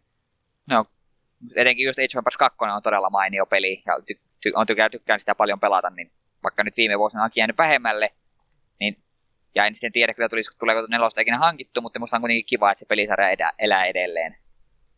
Kyllä se kakkososa melkein kaikissa kaikki aikojen parat PC-pelit listoissa mukana on, että rakastettu peli se kakkonen ainakin kolmosesta mä en ole kyllä sitten oikein kuullut koskaan, että mikähän sen kanssa meni sitten aikanaan mönkään, kun siitä ei niin paljon puhuta. Mä en kolmosta Oli. vähän joskus pelan, pelannut, mutta ei siitä mulla mitään hirmurakkaita muistoja ole. Ei siinä mitään vikaa varsinaisesti ollut, mutta en tiedä. Onkohan sitten ajankohtava ollut semmoinen, että ei ole ollut markkinarako niin iso enää siinä vaiheessa, kun se on ulos tullut, että sen takia ehkä ei menestynyt. Se voi olla. Jotain tämmöistä varmaankin. Sehän on tuommoinen ongelma, kun joku osa nousee tuommoiselle jalustalle niin kuin se kakkonen, niin sen jälkeen mikä ei enää pääse jatkoosista samaan kumminkaan. Hankala paikkahan se on jatkosaa semmoiselle pelille julkaista. Mulla on semmoinen mielikuva, että tuossa Age of 3 oli noita aikakausia ihan, ihan hir- hirvit, hirvittävä määrä. Et siinä pystyi kehittymään just kivikaudelta ihan niin kuin tulevaisuudelta oli hävit, laserhävittäjä ja tällaisia. Niin se, se, se mun jollain tavalla, ainakin itteeni vähän harmitti. Musta kakkosessa oli kiva, että se kuitenkin pysä, pysähtyi siihen ei niin moder- nykyaikaiseen. Hmm. Joskin sitten kolmosessa jostain syystä mulla on aina jäänyt mieleen se, että ensimmäinen sotalaiva on se, ki, se niin kivikautinen, jossa ty, toinen tyyppi soutaa ja toinen viskoo isoja kiviä. Se on hieno sotalaiva. Eipä tullut itse kyllä noita se enempää pelattu, en noista sotimisnaksuttelusta niin hirveästi tykännyt sitten, että tuli ennemminkin pelattua niitä ihan muuten vaan rakentelupelejä, hospitalia ja rollercoaster taikuun ja tämmöisiä, niin sen takia meni nuo sitten aikanansa ohitse. Ne piti ainakin sanoa, tästä uutisesta tuli mieleen, että silloin kun mä tämän öö, uusimman näytö ostin itselleni kes- hetkinen keväällä vai kesän aikana vaihteessa kumminkin, asuslupassa, että tulee Dawn of War, War 3 siinä paketin mukana mukaan, ja siinä oli se latauskuponki, mitä mä jouduin sitten sen puolitoista tuntia sähäläämään, kun ne halusi kopioita kuitista ja tarkat paikat ostopaikasta ja kaikkea muuta. Ja siitä on nyt, kun varmaan kolme vai neljä kuukautta ei, ei ole näkynyt vieläkään peliä, että Asus Please, missä mun Dawn of War 3 on. E, en edes pelaisi ikinä, mutta kun lupasitte sen, niin kyllä mä sen haluan ehdottomasti. Ei, totta kai. Mä en ole varmaan ikinä saanut, kun ostat jotain tuommoista elektroniikkaa, niin jos näet, että tulee tämän mukana tämä peli, niin siinä on aina ollut joku sitten latauskuponkisysteemi tai tämmöinen, ja sitten sä yrität sitä lunasta, ja se ei mene koskaan läpi, että en tykkää. Huijausta. Pakko, pakko tässä välissä kertoa, jos oot katsonut Lazy Game Reviewsia, Hmm. niin sillä oli joku, joku vanha lentelypeli, just Red Baron, niin Joo. siinä oli, mukana tuli se kuponki, millä saa sen jonkun pakastepizza, mitä se oli yli 10 vuotta, 20, 20 vuotta vanha se hemmetin kuponki. Meni, meni kauppaan ja kokeili, niin kuponki meni läpi, sai pizzan ja olivat sitä oike, oikeasti, toimiks tämä kuponki? Joo joo, ei siinä ollut mitään eläytymispäivää. Se, se jäi mieleen siinä. Muutkin, muutkin ympärillä, sitä ihan oikeasti Joo, kattelin kanssa samaan aikanaan silloin, niin oli joku vanhempi mies siinä kanssa naureskeli, että siinä tuli no pizzapojalle mukaan siitä, että Jep. noin sen pitäisi toimia. Kehitys menee näköjään taaksepäin koko ajan. Jep. Se, se, se oli musta jotenkin semmoinen sydäntä lämmittävä, että oi, siistiä. Se vielä tota, Age of Empiresista, että sehän oli hauski juttu tämän tota, julkaisu ympärillä oli se, että oli justi sitten muisteltu, että oli viime vuonna Redditin puolella oli toi Bill Gates pitänyt se Ask Me Anything threadin pystyssä vastaili kysymyksiin. Joku oli sitä kysynyt, että voitaisiko me saada Age of Empires 4 joskus, ja Bill Gates oli vastannut, että katsotaan mitä pystyn tekemään asialle. Ja nyt tämän vuosi myöhemmin Age of Empires 4 tulossa, että ki- kiitos Bill, kuuntelit meitä vihdoin ja viimein. Joo, eikö no Age of Empires kumminkin pitäisi jotain tämän tyyppistä peliä kyllä podcastiin joku kerta sitten ottaa mukaan. Oletko unohtanut, sta, unohtanut StarCraftin? Mm, niin, on se Age of Empireskin reaaliaikana jo, mutta vähän eri vipaa mulle ainakin siitä tulee ne mielessä, niin kun mä mietin minkälainen peli se on. Ehkä, mä, ehkä mun mielikuvat on väärät. No RTS ja niin musta molemmat kyllä on. Niin pystyykö Age of Empiresia voittaa millään kulttuurivoitolla niin kuin sivissä tai mitään tämmöistä, vai pitääkö sinä vaan Ö, viholliset ihme, tuhota? ö, ihmeen, jos rakennat ja saat sen pidettyä pystyssä, oliko se paljon, mitenköhän pitkä se pitäisi saa pettyä pystyssä ilman, että kukaan muut tuhoaa sen. Musta se on ainut toinen. Ihmeen rakentaminen tai tapa kaikki. No ei siinä pystyy- vaihtoehtoja. Mutta siinä, pystyy, siinä on myös diplomatia siinä mielessä, että se pystyt aivassuseen kanssa ja myös ihmispelaajien muiden kanssa niin kesken pelin niin liittoutumaan. Pidetään mielessä. Joku kerta kun ehdotat jotain peliä, mistä ideasta mä en tykkää, niin mä sanon, että vololoo ja sit sä vaihdat peliä. Puhutaankin Age of Empiresista silloin. No- Herra jästäs, kun mä oon no- nokkela ihminen. Mä en tiedä, mutta kyllä just Age of Empires 2 niin on varsin mainio joskus vaikka pelatakin, etenkin kun siitä löytyy tuo HD-versio, mikä on käytännössä sama peli, mutta vähän pienillä lisäyksillä. Hmm. Mutta se on sitten joskus ehkä. Kunhan ei netissä pelata. Tulee turpaa pahasti. No, seuraavaksi hypätään asiaan, mitä kaikki on odottanut. Half-Life Episode 3, mutta ei sittenkään. Palven palveluksessa käsikirjo- käsikirjoittana palvellut Mark Lightlaw on poistui yrityksen palkkalistalta viime vuoden puolella. Nyt Lightlaw julkaisi omassa blogissaan no- novellin nimeltä Epistle 3, joka nimensä sisällönsä puolesta omaa paljon samoja teemoja Half-Life 2 tarinan kanssa. Lightlaw itse kertoo kirjoitusten perustuvan vanhaan uneen, mutta monet päättelivät tämän olevan käsikirjoitus kadonneelle Half-Life 2 Episode 3 pelille. Joo, tästäkään monet innostu kovastikin. Luiko sä sitä ollenkaan? Mä en nimittäin suostunut avaamaan sitä, kun mä en halunnut tämmöisiä spoilereita. En meistä lu- lukenut, mutta su- suhtauduin tähän koko juttuun vähän huvittuneesti, että tuskin pitää nyt sitä oikeasti tarkoittaa, että Episode 3 joskus mukaan tulisi. Ja Ei, mutta se, että varmastikin tässä nyt jotain todellisuuspohjaa olla, että on varmaan tämmöisiä ideoita silloin aikanaan pyöritelty, kun Niin, peli no. piti tullut. Niin, onhan se tietysti mahdollista, mutta toisaalta tuntuu siltä, että halutaan vaan elätellä sitä toivoa, että kyllä se vielä ehkä joskus. Voitko mä tätä asiaa vaan olla? Se on kyllä mielenkiintoinen sinänsä, että mitä tuollekin pelille on aikana tapahtunut. Ja se ylipäätänsä, miksi mä en sotinkaan, vaan tämä vähän tuorempi pelitapaus, mutta kyllä eka Half-Life on jo, ei eka, kun, anteeksi, toinen Half-Life, niin sehän on, onko se 13 vuotta vanha jo. Et siinä mielessä ajankohtainen meidän podcastin kannalta. Mutta ihan mielenkiintoinen tosiaan, että mitähän sille kolmosepisodille nyt sitten on aikanaan tapahtunut.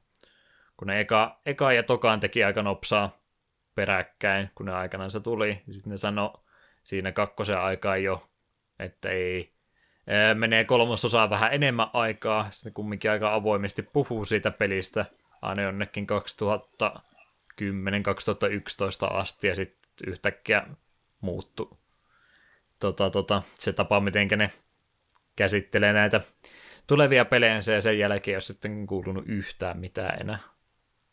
Että mitä hän kummaisena on, että varmasti se on ollut tekeillä jossakin vaiheessa, mutta minkä takia se on sitten jäänyt ulos, ne, tai ei jäänyt siis julkaisematta, niin myönnettäkö, että se on ihan mielenkiintoinen mysteeri. Niin, olisi tosi kiva tietää, mitä kaikkea siinä tapahtunut siitä. Yhteen sisällä on saattanut tapahtua jotain tai monta pientä asiaa, mitkä on lopulta johtanut siihen, että sitä on lykätty ja lykätty. Tai sekin voi vaan olla, että tekijät ei ollut tyytyväisiä siihen, että se on vaatinut lisää hiomista, ja sitten se on vaan jäänyt se kehitys limpoon. Hmm. Ja lopulta todettu, että okei, eiköhän tämä tässä, palata asiaa ehkä joskus, mutta ei kuitenkaan.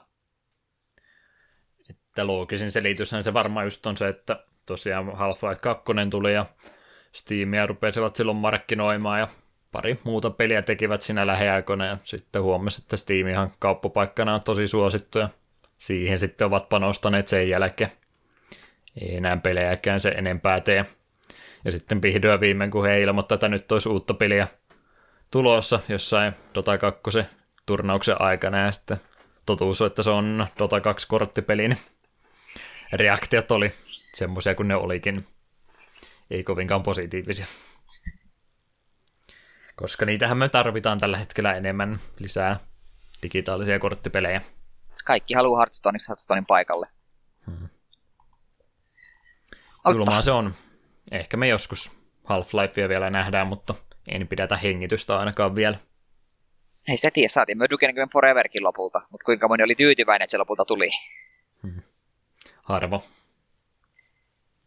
Mutta palataanpa takaisin uudelleen julkaisuihin. 3DSlle uudelleen julkaistavat Pokemon Gold ja Silver pelit ovat saamassa fyysisen julkaisun ainakin Japanissa ja Euroopassa – mutta pelikoteloista ei löydy varsinaista peliä, vaan latauskoodi 3DSn kauppapaikkaan. Sen lisäksi paketia on täytetty Game Boy-pelin näköisellä magneetilla, tarroilla ja julisteella toisen generaation Pokemoneista.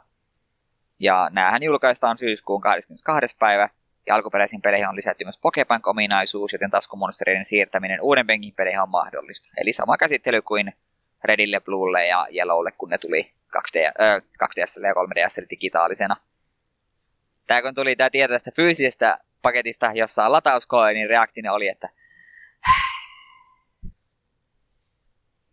me, me ei, ei epäilen, no kun, me en haluaisi sanoa, että en missään nimessä halua ostaa tuolla, kun me tiedetään, että se saattaa jossain kohtaa kuitenkin ilmestyä hyllyyn. Kun me jomman kumman todennäköisesti ostan digitaalisen, ihan vaan koska ne on mun suosikki. Ja olisi kiva, mm. kiva omistaa jossain muodossa ihan alkuperäinen kakkoskene, vaikka Soul Silver onkin hyllyssä, niin se on silti kuitenkin remake, se, ei, se, ei, se on kuitenkin eri peli. Ja sitten toisaalta, kun sille se toisen generaation Pokemonista, tarroja, magneetti, mä, mä tykkään tässä ylimääräisestä tilpehööristä, sitten jos fyysinen julkaisu ei no, fyysinen julkaisu, minä suostu kutsumaan tuota fyysiseksi julkaisu, itse peli on mm. kuitenkin digitaalinen. Niin, niin. En tiedä. Voisi hyvinkin olla, että jompikumpi mulla, toivottavasti nyt ei molempia, niin mulla hylly ilmestyy. Mutta en tiedä. Vähän, vähän toisaalta tuntuu turhalta. Jos ei ilmesty, mä ainakaan vielä mistään Suomi-kaupasta on löytänytkään ennakkovarauksia tuolle tuotteelle. Niin, se voi olla. sitten että... ulkomailta tilaamaan. Niin. En me sitä ainakaan rupea tekemään. Sitten me ostan vaan digitaalisen ihan. Onhan tuo kyllä se... aika omituinen trendi tosiaan, että jättää sen pelin sieltä pois, eli sen tärkeimmän osa ja kaiken muun vaan lähettää. Niin onhan se vissi jossakin PC-pelissäkin saattaa olla on tällaisia, että kun ostat, kun ostat kaupasta, niin siellä on vasta Steamin latauskoodi, ja ilmeisesti Simsin lisäosat on kanssa sille, että ei siellä ole mitään muuta latauskoodisessa, niin minä en tykkää, tykkää että on menossa tällaiseksi. Me pelkään sitä päivää, että me ostan pleikkarille jonkun pelin, ja sitten siellä on sisällä latauskoodi. Hmm. Et mua ei siis haittaa se, että vaikka ei ole nyt hyllyn täytettä lisää saakka, että kelpaa sekä digiversiot, se on nyt siihen suuntaan menossa ja se ei mua haittaa. Ja sitten on toisaalta kiva, että on myöskin olemassa fyysisiä versioita, jos sen haluaa ostaa. Mutta tämä on niin kuin sitten se väliratkaisu siitä, mikä ei oikein varmaan ketään palvele enää. Jep, se pääsee. Kyllä mekin voi digitaalisen pelejä ostaa, mutta sitten jos me ostan kaupasta fyysisen pelin, niin me haluamme, että se peli on fyysinen peli. Hmm.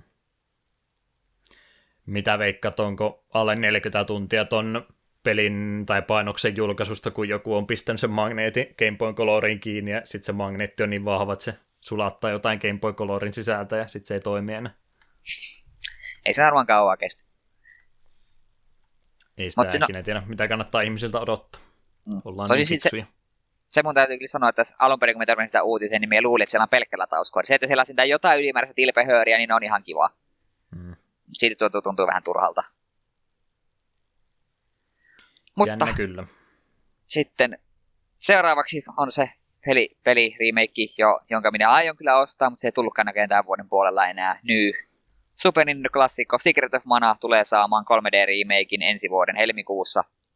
Uuden graafisen ilmeen lisäksi pelin ääniraita ja pelin mekaniikka ovat saamassa modernin päivityksen sekä peli lisätään myös ääninäyttely. Ja Seikin 2 3D-versio saapuu helmikuun 5. päivä. PS4, PS Vitalle ja PClle. Ah. Nyt ennen kuin edes pääset sanomaan mitään lisää, niin me ollaan varmaan tästä pelistä vähän eri mieltä, mutta kerro nyt oma näkemyksesi ensin. Ei saa tekoa paljon Secret of Mana uudelleen. Se, mm. Täytyy kyllä myöntää, että kun katsoi sen pienen trailerin, mikä oli, niin se graafinen tyyli näytti ehkä vähän liikaa siltä, että tyyliin mobiiliportaukselta. Siihen mä Mut, olin justin tarttumassa. Mutta me, me haluan uskoa, että tämä on kuitenkin tästä kaikista huolimatta niin edelleen, edelleen sama Secret of Mana, että se ei ole että toivon, että se ei ole pelkkä mobiiliporttaus, sitä minä toivon. Hmm. Ja minä haluan uskoa siihen. Toisaalta en voi olla... mistään mobiilipersiosta vielä puhunutkaan, että... mutta siltä se näyttää, että tuosta helposti semmoisen saisi. Jep, se, se on totta. Mutta sehän ei ollut vielä lopullista materiaalia, mikä siinä pienessä todellisessa näytettiin. Hmm. itse toki, per, mutta toki. Se, mutta idea siitä, että Secret of Mana remake, niin se kuulostaa tosi hyvältä. Ja sitten siitä voi elätellä sitä pienen pientä toivoa, että ehkä ne sitten joskus sen Seiken Densetsu kolmosenkin jossain muodossa antaa meille eurooppalaisille. Please. Mm. Siinä Square, mielessä please. jo vähän paremmalta vaikuttaa tuo tilanne, että muistaa ainakin pelisarjan olemassaolon vielä. Jep, sitten kun jos tämä, jos tämä myy tarpeeksi, sitten kun että hei, meillä on tämä pelisarja lisääkin. Pitäisikö meidän vihdoinkin antaa ne muille? Olen monta kertaa sanonut, että me haluan Seiken Densetsu kolmosen virallisesti Eurooppaan ja Amerikan kanssa. Minä haluan sen pelin, se on niin hyvä. Ja minä en halua pelata sitä pelkästään emulaattorilla, haluan omistaa sen jossain muodossa. Joo, mä en oikein itsekään tiedä, mitä mieltä mä nyt haluaisin tuosta olla, että mitä remakeihin tulee, niin todella hyvä valinta, kyllä ei siinä mitään. Tuommoinen kolmen pelaajan vähän toimintapainotteisempi RPG tuolta ajalta, niin siinä mielessä kyllä erittäin hyvä valinta, mutta tosiaan mä en nyt oikein jaksa siitä graafisesta ulkoasusta innostua mikä on vähän omituista, koska mä en niin tarkka niiden grafiikkojen perään ole.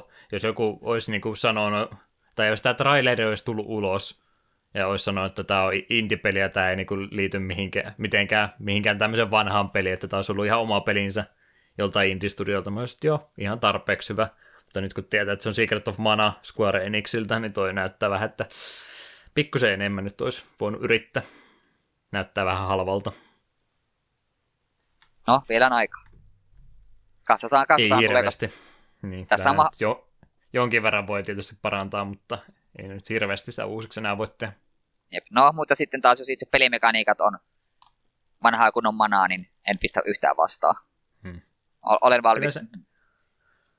Niin, modeelit ne ei nyt mitenkään erityisen tarkkoja ollut tai mitään semmoista, että siinä mielessä ihan sellainen näppärältä näytti, mutta jotain pelikuvia sitä ekasta bossista esimerkiksi, niin siinä ei tainnut valaistustakaan olla melkein ollenkaan. Se, se vaan jotenkin näytti niin hirveän ikävän oloselta, että ei, ei siinä vaiheessa ainakaan houkutellut vielä itseä tuommoista ostamaan. Katsoo sitten miltä lopullinen versio näyttää. Jep, nähtäväksi. Että se varmaan sitten helmikuun tienoilla selviää, että petynkö minä vai yllättyykö Juha. Jompi kumpi. Vai ollaanko molemmat silleen, eh? Sekin on mahdollista. Miten muuten ylipäätänsä Secret of Mana muistoja pelistä? Me on alkuperäisen Secret of Mana pelannut kahdesti mielestäni. Ja vaikka minun mielestä, vaikka minä tykkäänkin se, Genesis 3 paljon paljon enemmän, niin minusta silti Mana on todella mainio peli. Ja se, että myös, että se herätellään, herätellään sitä, että pelisarja on vielä elossa, niin on minusta tosi hyvä, hyvä asia. Onhan Mä se mainio peli. se Secret of Manaan paljon myöhemmin, on sitten pari vuotta kumminkin, mutta paljon myöhemmin oli se, milloin mä tota aikaa kertaa pelasin. Hyvin on aikaa kestänyt ja mä tosiaan huomattavasti enemmän tykkään 16-bittistä sprite-grafiikasta kuin tuosta nykyisestä vähän sinne päin 3D-grafiikasta, että siinä mielessä se on hyvin ikääntynyt se alkuperäinenkin versio. Että siinä mielessä tämä nyt mun mielestä ei ihan välttämätön remake ole, mutta kelpaa kummiskin. Katsoin nyt sitten. Vähän sen kanssa mulla oli sitä, että mä hukkasin punaisen langan pari kertaa sen pelin kanssa ja meni sitten siihen, että piti koko kartta koluta läpi, että mihinkä tässä seuraavaksi pitäisi mennä. Mutta ei mulla muuten sitä pelistä mitään valitettavaa ollut. Varmaan oma keskittymisvikaa sitten, kun hukkas mihinkä piti seuraavaksi mennä.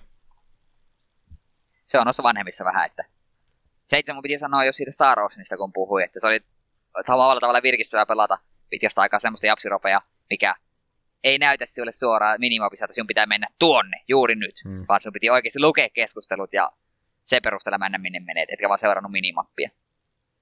Joo, ei se muokaan haittaa, jos ei tosiaan pelin sisäistä navigaattoria saman tien aktivoidu lentämään semmoista nuolta siihen eteen, että tuohon suuntaan menet seuraavaksi, mutta se noissa vanhoissa, että jos sä missat se tärkeä informaatiopala sen kerran, niin et sä sitä enää voi mistään uudestaankaan kuulla, niin Jep, se on totta. sitten tulee kompasteltua.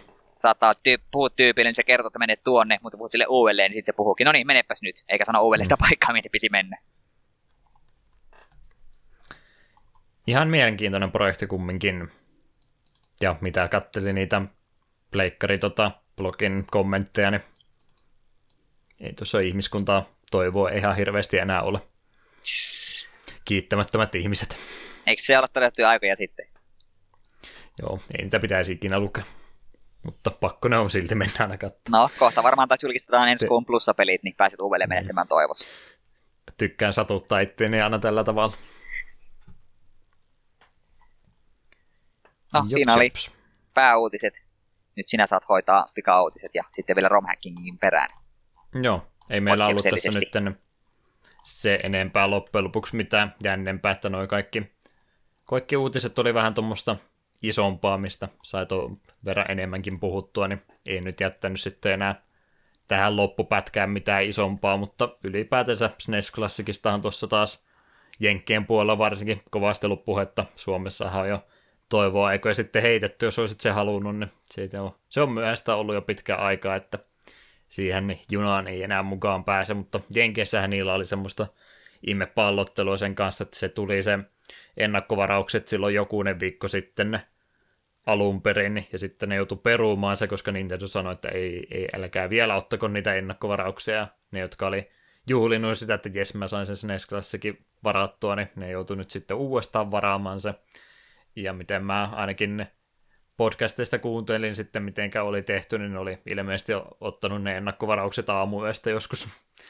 monessa kaupassa sitten, että moni jäi sitten jälleen kerran ilman. Ja, niin, aika hieno. E- ehti jo monet pettymään yhden kerran ja jotkut ehti pettymään nyt kaksikin kertaa, että mielenkiintoinen prosessi tämä SNES Classic kyllä tulee olemaan. Harmi, kun tota ei kukaan voinut etukäteen mitenkään nähdä. Itse asiassa minulla on toinen pikauutinen. Annahan tullut. Tiesit, että on tulossa Pokemon Go, mutta zombeilla. The Walking Dead Our World. Miten tämä liittyy meidän retro-uutisiin? Ei mitenkään. Me olemme puhuttu Pokemon Gostakin. Pitää paikkansa. Ja, puhu, ja, viime, viime, ja viime jaksossa minä mainitsin Witcher 3 värityskirjan. Niin. Minusta Tämä Joo, tää, mutta tää oli musta niin hä- hämme, hämmentävä. Zombi Pokemon. En, maailma menossa autoon suuntaan. Sillä mä nauroin kyllä makeasti silloin, kun tuli pari kuukautta sitten se ilmoitus, että Karvisesta tulee se Go-peli. Sitä ei, sitä ei varmaan lokalisoitu koskaan, mutta se olisi ollut kyllä niin kuin oikein kunnon hipsterin valinta, että toista katsoo, että mitä se kävelee kyllä, kylässä tota, puhelin kädestä, pelaako Pokemon Go? Ei, mulla on Garfield Go. Mä etin lasagnaa täältä keskustasta. Sehän on niinku, ihan niin kuin Karvisen perusperiaatetta vastaan. Karvinen on lihava kissa ja sitten pitäisi tuolla liikuntaa harrastaa Karvista pelaatessa. Eikö se pitäisi olla, niin itse Garfield pitäisi periaatteessa olla sillä, että se pitäisi maata sohvalla vaan Mm. mahdollisimman paljon. Sängyssä nukkua 12 tuntia päivässä. Herätä vaan syömään. Ja sitten takaisin. Tulee negatiivisia Koiraakin saa- kilometrejä. Koiran saa pot- potkasta pöydältä alas, siitä saa vähän pisteitä. Kierrepotkusta vähän ekstraa. Joo, koupelejä onhan niitä enemmänkin tullut tässä viime aikoina sitten kopioijia, mutta tuskinpa kukaan muu siihen Pokemon Go-tasolla ikinä tulee pääsemään. Jep, ja senkin suosio on vähän aila, ailahteleva, ei se ole enää lähellekään niin kova juttu, mitä silloin oli, kun se tuli. Onhan sitä jo pari viikkoa aikaa, eikä me otettu sitä, niin kuin ei tämä mikään Pokemon Go-podcasti ole, mutta se oli myös kyllä huvittava lukea juttua, kun niillä se Pokemon Festi oli siellä Chicagossa silloin jokunen viikko sitten. Se ei ilmeisesti ihan putkeen mennyt. Jep.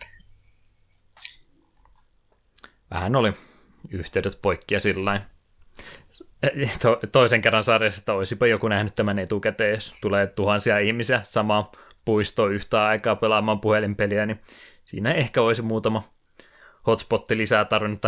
En, en tiedä oikeita terminologiaa, mitenkä noita netti-infrastruktuureja ja tuommoisia tapahtumia kohtaan tehdään, mutta ilmeisesti on mahdollista kumminkin tota, tota, järjestää tuommoisia ekstra, ekstra kapasiteettia sitten tuommoisia tilaisuuksia varten, ja ilmeisesti eivät ole tehneet sen asian eteen yhtään mitään.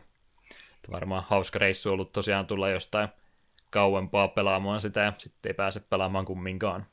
Jep. Joo, ei mulla varmaan pikauutisia tässä nyt se enempää ole, niin mennään vielä eteenpäin. Romhackingin puolella myöskin vähän hiljaisempaa tällä loppukesästä ollut. Ei ollut mitään erityisen isoa jännää käännöstä. Monet oli lähinnä semmoista, että on tekst- äh, Famicom-pelejä, missä ei ole oikeastaan tekstiä ollenkaan, mutta on vaan pelkkä aloitusruutu käännetty, niin en niistä halunnut mainita. Yksi ainoa, mikä sieltä nyt nousi ylös, oli tuommoinen The Black Base-niminen kalastuspeli, myöskin Famicom-peli 87 vuodelta itse asiassa.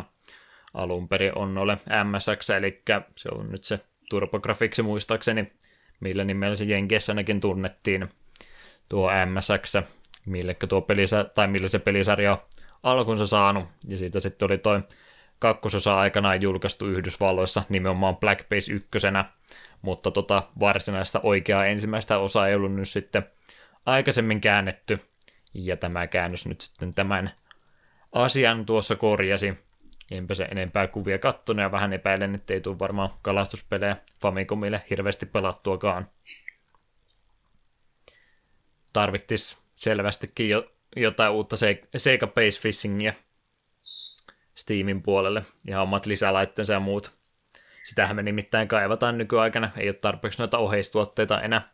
Että pitäisi omaa virveliä olla erikseen peliä varten ja kaikkea muuta jännä. Kyllä, ehdottomasti. Eikö se nyt olisi niinku sopiva tilaisuus muutenkin tehdä noita, kun on noita Oculus Riftejä ja muita virtuaalilaseja, niin siihen nyt sitten vielä honkivapa mukaan. Ei tarvi lähteä oikeasti kalastamaan, kun voi sohvalta käsi lohja nostaa. Se on Se- se tulevaisuutta. No sitten kyllä pitää välittömästi suomalaisille tehdä myös vastaava pilkkipeli. Niin, niin mikäs, er, pystyykö se eräjormassa pilkkimään? Muistatko sä eräjorma-peli? Muistan kyllä. Muista siinä oli pelkkää tavallista kalastamista. Noin. On noita suomalaisiakin kalastuspelejä ollut, että Kickstarteriin nyt aloitusta, että saadaan eräjormasta VR-versio. Parilla tonnilla varmastikin lähtee. Joo, siinä on mulla varmaan kaikki sanottava, eikä ei tullakaan varmaan ollut muita Go-kopioita mielessä. Ei nyt kyllä löydy äkkiseltä muita. Ehkä me tyydytään tähän tarjontaan. Siinä mielessä ihan vaikka ei nyt monta uutisotsikkoa ollut, niin vähän isompia juttuja kumminkin, että harvemmin tämmöisiä Secret of Mana remakeja kummiskaan saadaan, niin ihan kivat jutut mielestäni tuossa oli. Katsotaan, onko pari viikon päästä enemmän. Ei murehdita sitä, vaan edetään jaksossa eteenpäin. Voitaisiin pitää meidän toinen musiikkibreikki tässä kohtaa ennen kuin siirrytään sitten tuohon Toutsamin ja Ölpelin pureutumiseen. Kuunnellaan kyseisestä pelistä ensin kappaleet Funkotronic Beat ja Alien Breakdown.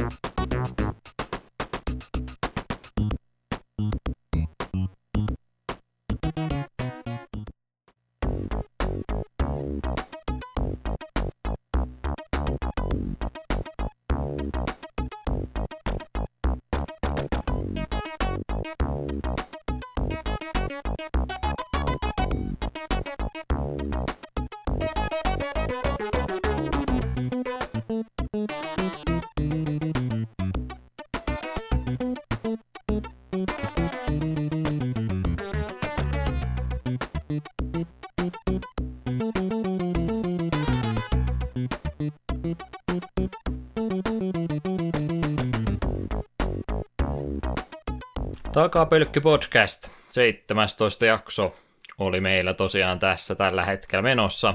Olemme vihdoin viimein päässeet itse jakson aiheeseen, eli Toe Jam ja Earl olisi meillä tällä kertaa käsittelyssä.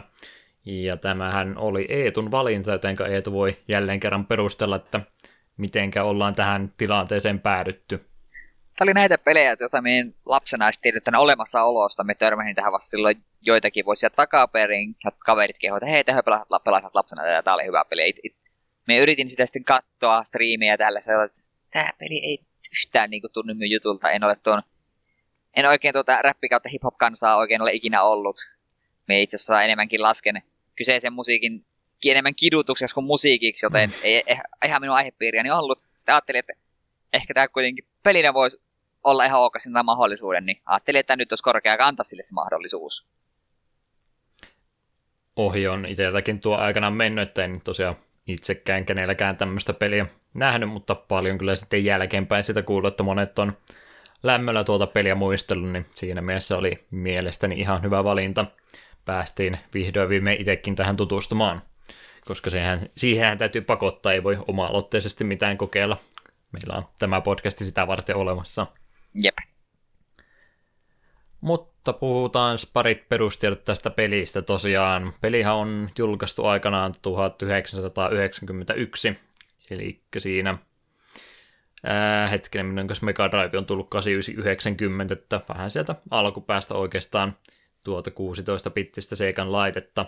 Ja sitten 9, ei anteeksi, 91 vuonna oli vielä saman vuoden puolella saatu myös Eurooppa-versio tälle, eli suht nopsaan sitten muuallekin maailmaan tämä peli levisi kehityksestä vastannut Johnson Warsanger Productions, joka sitten myöhemmin nimi muutettiin pelien menestyksen myötä tuohon Totem ja Earl Productionsiin, ja Sega tosiaan sitten toiminut tälle pelille julkaisijana.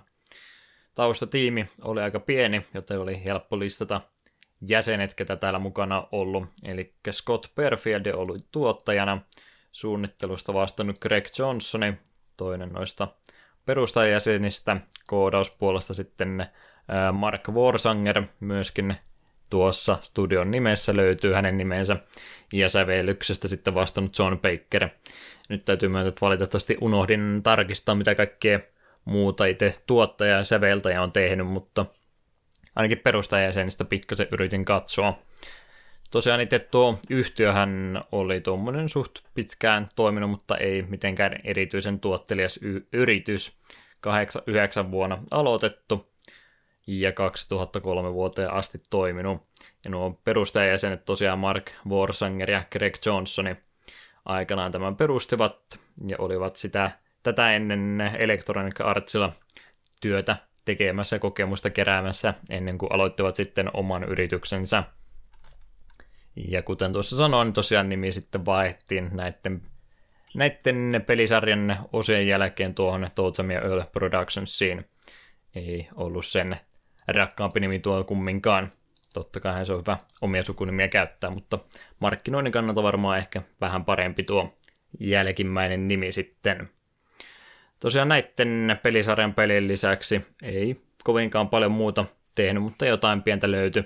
Muun muassa Genesiksellä oli tuommoinen pelikokoelma, minipelikokoelma, jossa sitten heiltä oli tuommoinen Ready Aim Tomatoes niminen oma pieni pelinsä, eli ei mikään koko julkaisu, mutta oma versiossa kumminkin. Toi kokoelma tosiaan käytti tuommoista mene, The Menacer valopistoolia, mikä oli tosiaan se Seikan vastine noille Nintendon valopistooleille aikanansa.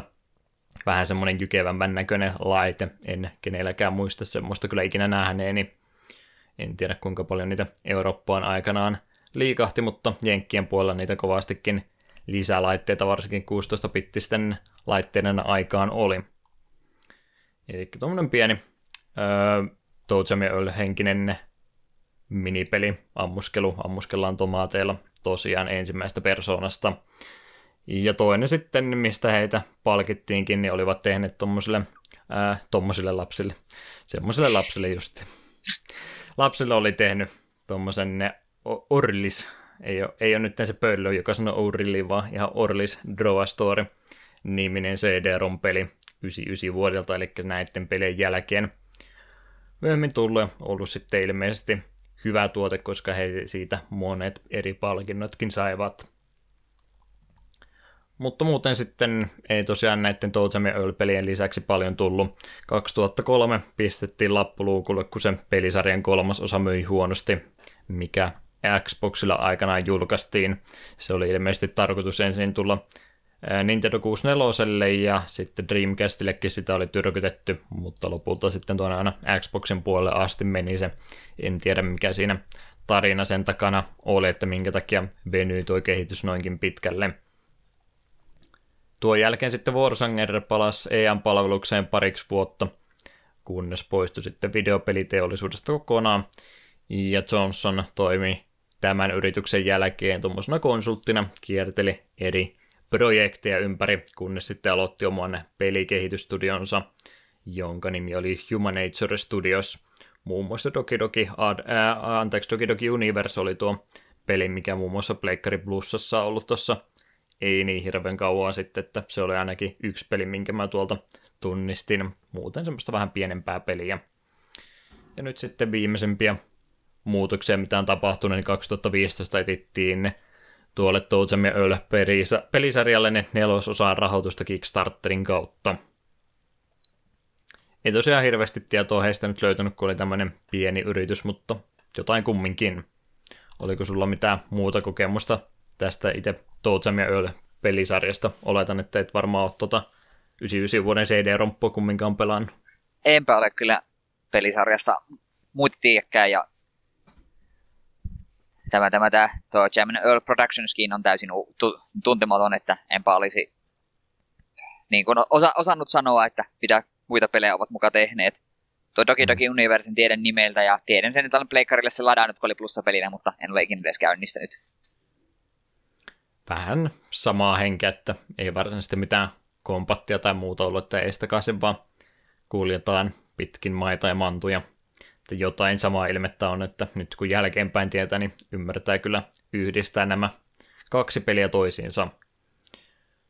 Mutta joo, ei tosiaan se enempää heillä tuota tuotantoa ollut, niin ei valitettavasti ole sen enempää minullakaan heistä kerrottavaa. Tämmöisiähän paljon tämmöisiä pieniä yrityksiä tuolla on, mutta yleensä tulee, kun me käydään näitä pelejä läpi, niin puhetta sitten pikkasen isommista yrityksistä, mistä myöskin sitten historiaa löytyy enemmän tämmöistä kumminkin minulla tässä näin, ei varmaan tuosta taustatiedosta se enempää, niin voidaan itse pelistä puhua vähän enemmän. Otetaanko vaikka niinpä, että tarinapuoli näin tällainen pohjustuksena. Voiko Eetu antaa meille tiivistelmän siitä, mitä tuossa pelissä tapahtuu? Joo, pelin sankarinahan toimivat nimi, nimikkosa kaksikko Toadjam Earl, kaksi avaruusolentoa, tällaista hip-hoppariräppäriä, jotka sitten pienen onnettomuuden kautta joutua tekemään pakkolaskun maaplaneetalle. Ja siellä sitten pitäisi saada kaikki avaruusaluksen osaset kerättyä, jotta päästäisiin pakenemaan pelottavia, pelottavia ihmisiä. Hmm. Siinä pelin tarina oli omassa kokonaisuudessaan siinä. Hollywoodin materiaali. Kyllä. Joo, itse pelihän tosiaan nostetaan varmaan kissapöydälle saman tien. Voiko tätä rokuelaikiksi kutsua? Jotain samaa ainakin. No joo. Ihan puhdas verinen. Ky- kyllä, koska voit pelata random generoituja kenttiä. Tosiaan on olemassa myös se Fixed World, jossa tulee tietyt kentät. Ja me itse pelasin, pelasin sitä Fixed Worldilla ajattelin, että kun ensimmäistä kertaa pelaa, niin emme kuitenkaan näe eroa, että onko RNG-kenttä, random kenttiä vai ei, niin pelataan niin sanotusta pelin tarkoittamalla tavalla. Ihan noin ylipäätänsä kuvaus, jos ei tosiaan peli teille ole tuttu, niin pelimekaniikkahan on kutakuinkin siinä, että sä aloitat, aloitat varsinkin jos vetää niillä randomilla kentillä, niin aloitat siitä tosiaan alusta asti. Päätehtävänä on tosiaan kerätä niitä sen avaruusaluksen härpäkkeen, mikä nyt oikea nimi sillä mahtoikaan olla, niin osia sen pakkolaskun jäljiltä, ja ne palaset on sitten ripoteltu pitkin pelin eri kenttiä randomisti. Saattaa tulla montakin tasoa välissä, ettei löydy yhtään mitään, ja sitten vasta viidennestä löytyy seuraava. Eli tuommoinen ei ole, niin, no lintuperspektiivi kuvattu, palkkaat siinä hahmo alussa, rupeat sitten koluamaan niitä kenttiä. Sulla on kartta toki, mistä sä näkisit kyllä, mutta se on se kartta sillä piilossa, että sä et etukäteen tiedä, että mihinkä suuntaan sun täytyy lähteä. Eli käytännössä se on niin kuin, niin no en mä nyt välttämättä Diabloa halua verrata, mutta sa- samaa henkisestä kuvakulmasta sä lähdet sitten koluamaan niitä kenttiä sinne läpi. Ja se, mikä tässä ehkä itse yllätti kovastikin, niin tämähän on niin kuin toimintansa puolesta aika kevyttä, että tässä ei hirveästi tarvi justiin tuohon vihollisten tuhoamiseen, tappamiseen käyttää aikaa, vaan enemmänkin justiin siihen kenttien et, tota, läpi koluamiseen ja tavaroiden etsimiseen. Jep, se Tuliko jotakin... tämä sulle yllätyksen? No se me sen verran tästä video kuitenkin nähnyt ja tiesin kutakuinkin mistä on kyse, niin Mulle oli pikemminkin yllätyksenä se, että jotenkin se itemeiden kautta pystyi hyökkäämään vihollisten kimppuun. Hmm. Siinä mielessä tosiaan nykyään on paljonkin just tämmöisiä rokuelaikkeja tai just nyt täytyy tuota terminologiaa pitää tarkkana, niin jotkuthan suuttuu, kun tästä puhuu rokuelaikkina, että on rokuelite tai rokuelike-like. Ettei nyt ihan, sehän, sehän kato oma tota, genrensä tuo rokuelaikki, ettei saa niitä sekoittaa tämmöisiin liian kevyihin peleihin. Ja mitä niihinkin tulee, niin tämähän on tosi te- kevyt versio justi alkuperäistä rokuesta, että ei se hirveästi sama ole, mutta justiin se randomigenerointi ja muuten niin on kumminkin pelissä olemassa. Mutta muutenhan tässä ei tosiaan tarvitse niinku taistelua oikeastaan juuri ollenkaan tehdä. Kävelet vaan paikasta toiseen ja vihollisten välttely on melkeinpä se parempi strategia kuin niiden kanssa tappeleminen. Jep. Tosiaan aloitat ihan pohjalta. On tämmöisiä vähän... Öö, uh, niin, en mennä taas suomenkielisiä terminologiaa saada mieleen, että ei ole mitään oikeita paikkoja maailmasta, vaan vähän niin kuin semmoisia omia lentäviä tota, tota, nyt ruvetaan puhumaan Flat Earth-teoriasta, että on tämmöisiä littania, littania tota, kenttiä sulla noin, mitä kuuluvat siinä lävitse, keräilet sieltä power ja muuta, ja mahdollisesti jos siellä on jotain avaruusaluksessa osia, niin nappaset ne mukaasi, ja sen jälkeen sitten edetään hissillä ylöspäin, sun pitää löytää se hissiovi, ja sillä sitten noustaan ylöspäin näitä kenttiä järjestäen, ja ei mitään se enempää isompaa muutosta niiden kenttien välillä tulee, että aika samannäköisiä ne kaikki on. Se vaan se sitten kun tuo kentät menee käytännössä, ne on kerroksittain, niin jos sä kakkoskentässä kävelet reunalta ylitte, niin sä putot sinne ykköskenttään takaisin, mikä itse ainakin monen kertaan harmitti.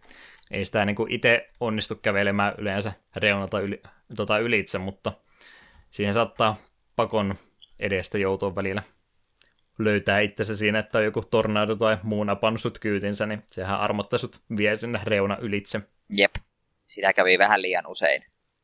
Hmm. Sillain muuten suoraviivainen on, että kerros kerrallaan vaan ylöspäin, kun kulutaan tuota noin. En ainakaan mitään, vaikka en itse tosiaan loppuasti pelannutkaan, niin en mitään semmoista vaikeustason kerrointa hirveästi huomannut, että vähän siellä eri vihollisia toki tulee, mutta aika lailla samat elementit pyörii uudestaan niiden kenttien välillä. Jep. Että tässä mitään semmoista tarinan kulkua tai vaikeustason nostetta tulee, että aika samanlainen peli on alusta loppuun asti. Jep. Se... Aika mielenkiintoinen. Jep, että va- vaikeusaste ei niinkään riippunut kerroksesta, vaan se, että minkälainen tuuri sulla kävi, että satuit menemään kävelemään hitaassa hiekassa ja yhtäkkiä ympärillä onkin kolme sinun nopeampaa vihollista, niin se ei ollut kivaa. Sitten saattaa olla, että seuraava kerros olikin semmoinen tosi, tosi nopea lyhyt, että siellä ei paljon kukaan sinua härnännyt. Riippuu kovasti, mihinkä se hissi sut aina vie, joutuuko kovinkin pitkän kaavan mukaan niitä kenttiä koluamaan pakkoheitus ja ole muuta kuin ne avaruusaluksen palaset kerätä. Jep. Se on, tässä kohtaa voi sanoa, että se on mm. ihan kiva, oli kiva systeemi, että tulet kuuteen kerrokseen, niin lukee, että hei, täällä on, tavallaan, täällä on aluksen osa. Että et voi niitä sille missata. Hyvä jo.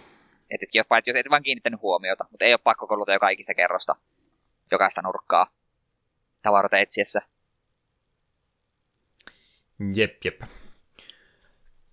Niin, kovastikin olisi pitänyt ehkä enemmänkin muistinpanoja tehdä tässä, mutta ei tätä voi oikein, eikä kannatakaan hirveän sen vaikeammin selittää. To, to, tosi niin kuin tuolta peli ää, konseptiltahan tämä on tosi simppeli peli.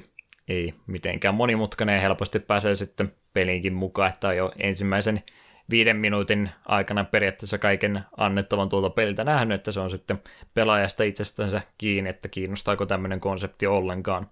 Mielestäni ihan mielenkiintoinen, varsinkin tänä päivänä tätä oli pelata, koska yleensä tämmöiset samantyyliset pelit paljon enemmän keskittyy siihen hahmon vahvistamiseen ja tavaran keräämiseen ja vihollisten kanssa tappeluun.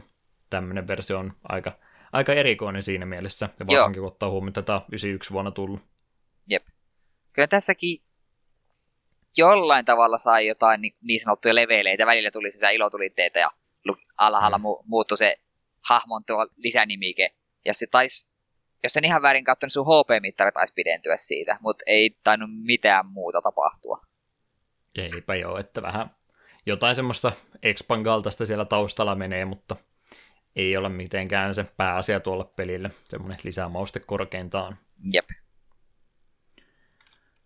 Niin, muuten toi pelimekaniikka tosiaan kerros kerrokselta mennään vaan eteenpäin, etitään itemeitä ja itse niiden pakollisten itemitten ohella siellähän enemmän on sitten tuota kertakäyttöistä tavaraa, jotka on jonkinlaisissa laatikoissa nyyteissä ja muissa ei oikeastaan värin perusteella tässä vaiheessa tiedä, mitä ne on, vaan sun täytyy sitten ruveta niitä availemaan yksi kerralla ja katsoa, että mitä nämä mahtaakaan tehdä.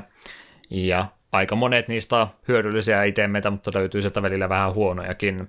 Mä en yleensä innostu siitä asiasta, että on niitä huonoja power mutta tämän kanssa se mun mielestä ihan okosti toimi kumminkin, vai häiritsekö tämä sua?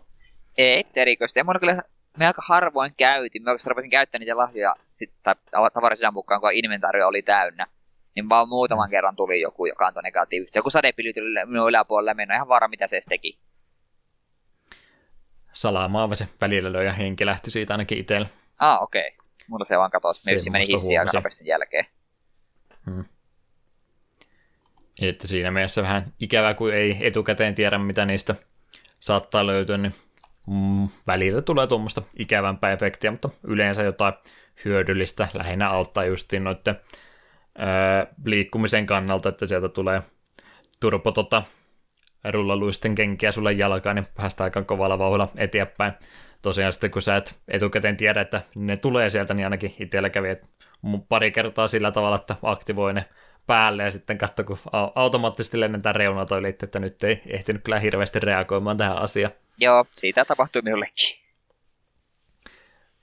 Kuten niin kuin muutenkin, koko peli on aika tämmöinen huumoripitoinen, niin itse Power Upitkin oikein tämmöisiä huumoripohjalla tehty, että siellä on jousikenkiä ja jotain siipiäkin saa, en tiedä mitä, mitä ihme tota välineitä on, millä se onnistuu lentämään, mutta tämmöistä simppeliä, hauskaa, energiaa palauttavaa itemiä sieltä saattaa myöskin välillä tulla ja muuta mukavaa. Ja sitten tosiaan jotain projektiilejakin tosinaan väl- välillä siellä tarjotaan tomaatteja yleensä tai ritsallakin voi päästä ampumaan, mutta ei ole mikään välttämättömyys tosiaan itseään tuommoisilla välineillä varusta, että ne on semmoista ekstraa oikeastaan.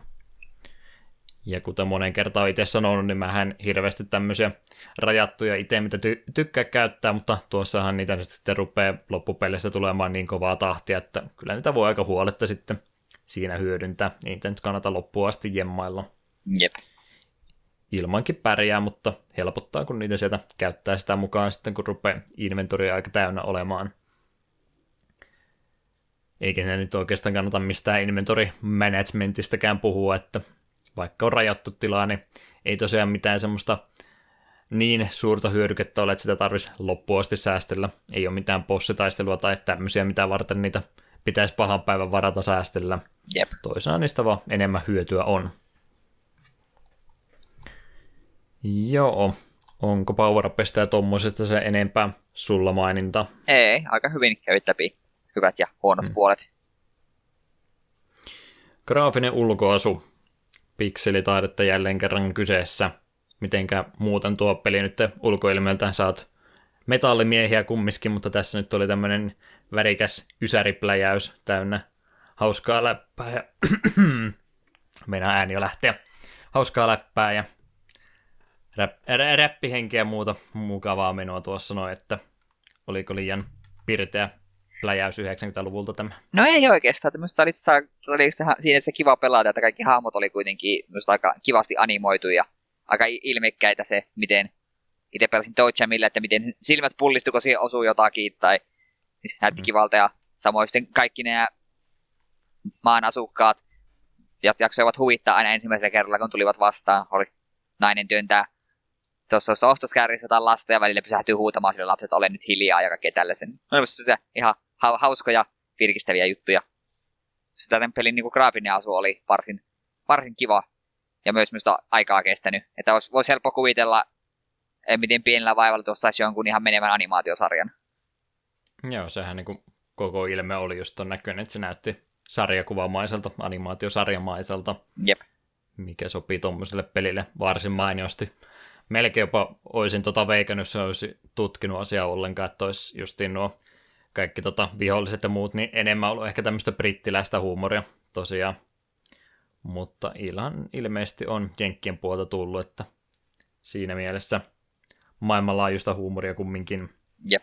Niin ei puhuttu ylipäätänsä muutenkaan, että vihollisia siellä toki on, mutta siellä sitten on niitä apureitakin toisena on. Just ainakin itsellä jäi mieleen se vanha mies, joka semmoisessa isossa porkkanapuvussa kävelee ees takaisin. Taisi mit, mit, mitä meitä se teki? identifioida. Niin, siis tosiaan niitä sun boksia tutki, että etukäteen, että maksat kaksi Aa. rahaa, niin saat sitten katsottua, mitä ne tekee. Ah, okei. Me kyllä näin sen porkkana miehen ja me ensimmäisellä kerralla kiersin kaukaa, että tuo ei voi olla hyvä tyyppi. Jätkä on pukeutunut hmm. porkkanaksi, se on todella epäilyttävää. Se on ehkä vähän hankala tuossa pelissä, että siinä se oikein onnistu tuolla grafiikan tasolla kertomaan, että ketkä on apureita ja ketkä on viholliset, että mäkin niitä melkein kaikkia muita kartteli loppua asti, kun ne sitten huomasi, että jos ei lähde jahtaamaan sua, niin todennäköisesti ne jutteleekin sulle jotain kivaa tekee. Että siellä muitakin, muitakin tuommoisia apureita sitten saattaa olla, että joku parantaa helttiä muuta mukavaa. Ja sitä rahaahan sieltä kentistä myöskin pystyy keräilemään. Hirveästi sitä ei kyllä onnistu jemmaan keräämään, keräämään mutta silloin tällöin sieltä saattaa yhden dollarin seteleitä mukaan tarttua, ja niitä voi sitten tuommoisiin hyödykkeisiin toki myöskin vaihtaa. Ei tarvitse sentään armoreita eikä mitään semmoista tässä hommata, niin Jep. ne voi hyvillä mieli tuommoisiin tuhlata. Muuten tosiaan ihan näppärän näköinen peli kumminkin. Ää, Genesiksi alkupään pelejä tuo kaikesta huolimatta, ja tämä tässäkin tänä päivänä vielä niin ihan hyvältä tuo peli näyttää. Taustat ja muuta on tosi simppelin näköisiä, ettei siinä mitään, mutta justi äh, sprite-animaatiosta muusta, niin paljon ilmettä tuolle pelille kyllä tuli. Mitäs tästä nyt sitten muuta pystyy ylipäätään puhumaan? Kontrollit nyt varmaan ei kannata niin hirveästi panostaa. Ihan perus D-pad-ohjaus ja sitten kolme painiketta, mitä Mega Drivesta löytyy. Jep. Jos meni vähän aikaa itsellä ainakin sillä muistaa, että mikä nyt taas oli näistä mikäkin. Vasemmalla avaitiin ja reagoitiin ja keskimmäisessä oli inventaario ja oikeammassa kartta. Jep. Eikö se niin mennyt? Joo, oli. Ei mitään sen isompaa kikkailua niiden kanssa, mutta vähän meni opetellessa, että muistaa, että ensin pitää avata menu ja sitten pitää eri painikkeesta käyttää JNE, mutta jep, jep. ehkä se oli oma ongelmani. Sitten inventaariossa pystyt jostain napista, niin pystyt ottamaan, muuttamaan openin drop-komennossa, niin pystyt myös jättämään esineitä pois. Hmm. Se olisi ollut kiva, jos olisin tiennyt, että se porkkana mies tutkii niitä esineitä, niin eihän me ne mitään tiputtanut, kun me ei tiennyt, mitä ne on. Itse olin rohkea ja kaiken avasin, mitä tulee. Välillä saattoi henki lähteä, mutta yleensä oli hyvää tavaraa, niin ei niitä kannattanut se enempää pelätä. niin paljon niitä kumminkin tuossa pelin varrella tuli mukaasi. Se on totta. Mulle, mulle se meni siihen, että minä alkuun keräsin kaikki, mikä tulee vastaan, ja sitten kun ei enää ollut tilaa, niin aina käytin aina yhden pois, että sai uuden tilalle. Hmm. Ei ikinä päässyt sinne loppuun. Eipä niistä kontrollista oikeastaan se enempää pääse puhumaankaan, ettei pelkkää D-padilla ohjausta ja tottelee sitä varsin mainiosti siinä sitten. Eipä se oikein taha, tai vahingossakaan pääse reunalta putoamaan, että kyllä se sun peliaamu hetkeksi pysähtyy siihen kuuntelemaan. Jos meinaa pudota, niin pystyy siinä sitten vielä tuonkin erheensä korjaamaan. Jep. On vähän semmoista me, melkein pikku tarkkaa kävelyä tois, toiselta välillä saattaa tulla, mutta en mä itse ainakaan kertaakaan sitten onnistunut niistä putoamaan, ellei oikein kunnolla yrittänyt. Jep. Yleensä ne virheet tapahtui tosiaan siinä, että yritti vähän ahneesti käyttää jotain power-appia. Jousikenkiä tuli hypättyä, tuli vähän al- aliarvioitua se, että kuinka pitkälle tuo hyppy kantaa. Niin siinä saattoi sitten virheitä tulla. Jep. Useimmiten muilla tipuin, niin se oli sitä, että vihollinen ahisti nurkkaa ja tuossa ei pahemmin mitään kuolemattomuusfreimejä tai koskemattomuusfreimejä ole, vaan vihollinen tökkii sinun uudelleen ja uudelleen ja sitten se tiput alas. Hmm. No vaikeustaso on varmaan se hyvä seuraava asia, mitä siitä voisi puhua, että miten nyt ylipäätänsä tuo peli tuntui, kun ei siinä tosiaan itse kompattiin se enempää keskitytty, mutta miten tuo vaikeustaso on sitten vaikuttaa? ah, niin kuin me aiemmin sanoin, että se oli hyvin vaihteleva, että välillä meni oikein kivasti sitten yhtäkkiä olet vihollisten ympäröimään. Ja just se, että kun yksi vihollinen pystyi tappamaan tosi nopeasti, kun se tuli vaan sinun tökkimään. Ja me ilmeisesti hahmoilla oli kuitenkin se vissi erona, että Dojam vissi just liikkuu vähän nopeammin, ja me itse pelasin sillä, mutta jotkut viholliset on vaan sinun nopeampia, että jos et käytä mitään avustavaa esinettä, niin ne ottaa sut kiinni. Semmoinen mm. pitkä lääkärihahmo, joka pitkinen jalkoinen hyppeli siellä, niin sitä ei kyllä mennyt päästä pakoon ei millään. Ja postilaatikoita minä pelkäsin. Ensimmäinen postilaatikko, mikä mm. näin, hyökkäsi mun kimppuun ja minä en mennyt yhdenkään lähelle. Joo, ne saattaa välillä sieltä hyökätä pihansa näköisenä kiinni julmia postilaatikoita. Tottahan se toki on, että kun tuo peli on kumminkin 95 prosenttisesti paikasta A paikkaan B liikkumista, niin ja kun sun paras väline tuommoisiin tilanteisiin on vaan kävellä niistä pois, niin se jos viholliset kävelee nopeammin kuin sinä, niin siitä voi kyllä ongelmia tulla yleensä oli sitten parempi vaihtoehto tosiaan, jos ei mitään hyviä itemeitä siihen tilanteeseen ollut, niin välttää vaan niitä vihollisia kiertää sitten jostain kauempaa. Valitettavasti se ei aina vaan mahdollista ollut. Jep. Yleensä kumminkin. Joo, ja sitten jos sä kävelit noita asfalttitietä pitkin, niin liikuit vähän nopeampaa. Niitä, piti, niitä hyödynsin törkeästi, niillä meni aina kuin mahdollista. Hmm. Ei tainnut pelihahmojenkaan välillä mitään eroa tulla. Mä meillä kyllä vaan ainoastaan pelasin, mutta oletan, ettei Earlillä mitään se jännempää ollut. Siis me netistä kattelin, niin Toe Jam öö, kestää vähemmän osumaa, mutta kävelee nopeammin, ja Earl sitten taas toisinpäin kävelee hitaammin ja kestää enemmän osumaa. No. Mutta silti muista kyllä Toe Jam, ero. Jep, mutta silti en usko, että se nopeusero niin kauhea oli, koska jos Toe Jam on nopeampi, niin tuntuu ovolta ajatella, että miten pahasti Earl sitten jää vihollisten jalkoihin. Se ei tosiaan vielä mainitsematta, että tosiaan jos sulla ei mitään power ekuipattuna, niin se sun versio on tosiaan sitten hiiviskellä eteenpäin, mikä nyt ei mitenkään erityisen jännä power ole, mutta se ei sitten tosiaan herätä nukkuvia vihollisia ympäriltäsi. Jep. Tai muun muassa ei joulupukkia herätä, kun se on välillä siellä jossain kentissä torkkumassa. Jep. Pitää hiiviskellä sen selkään käydä lahjat varastamassa.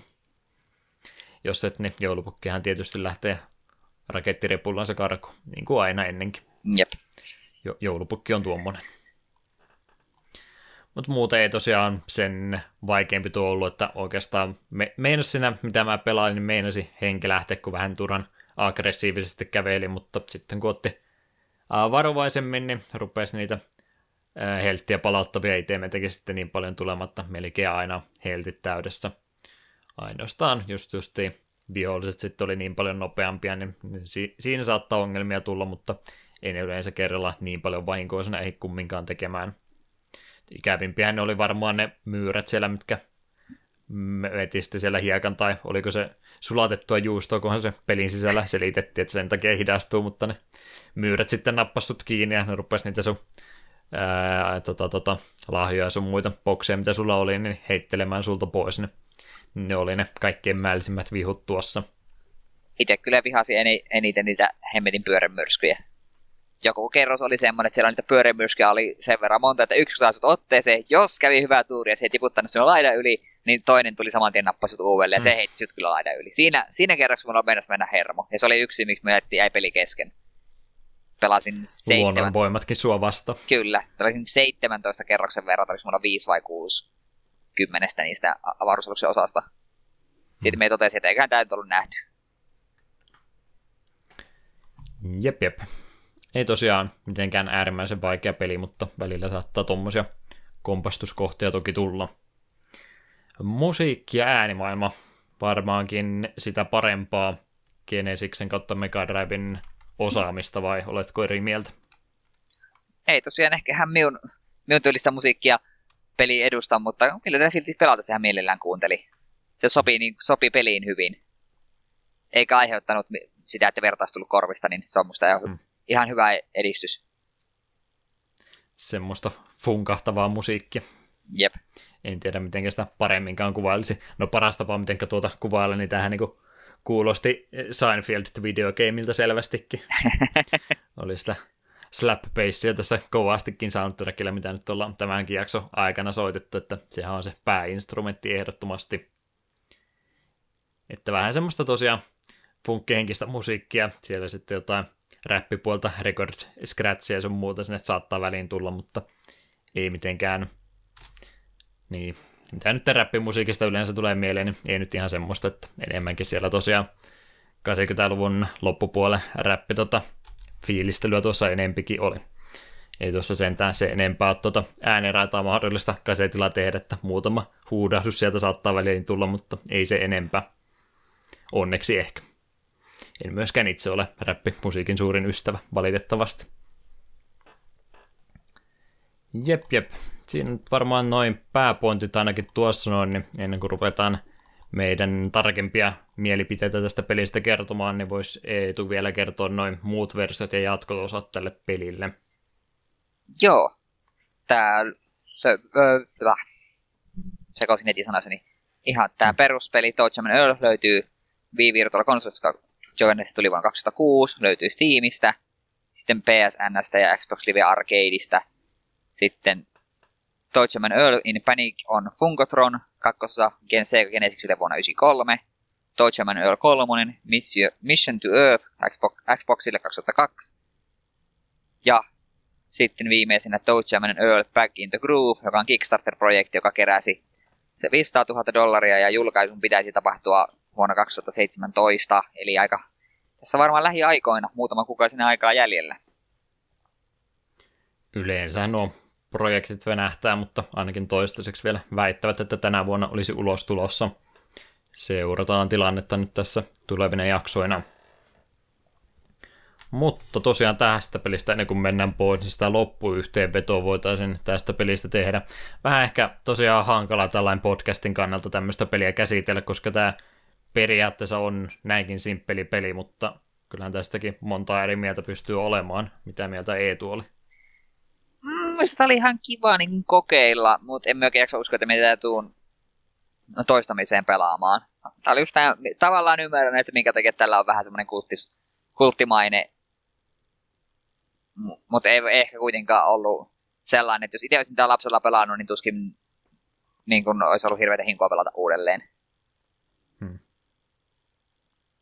Itse ehkä toisinpäin, että jos olisin tätä lapsena pelannut, niin olisi varmaan tykännyt nyttenkin huomattavasti enemmän.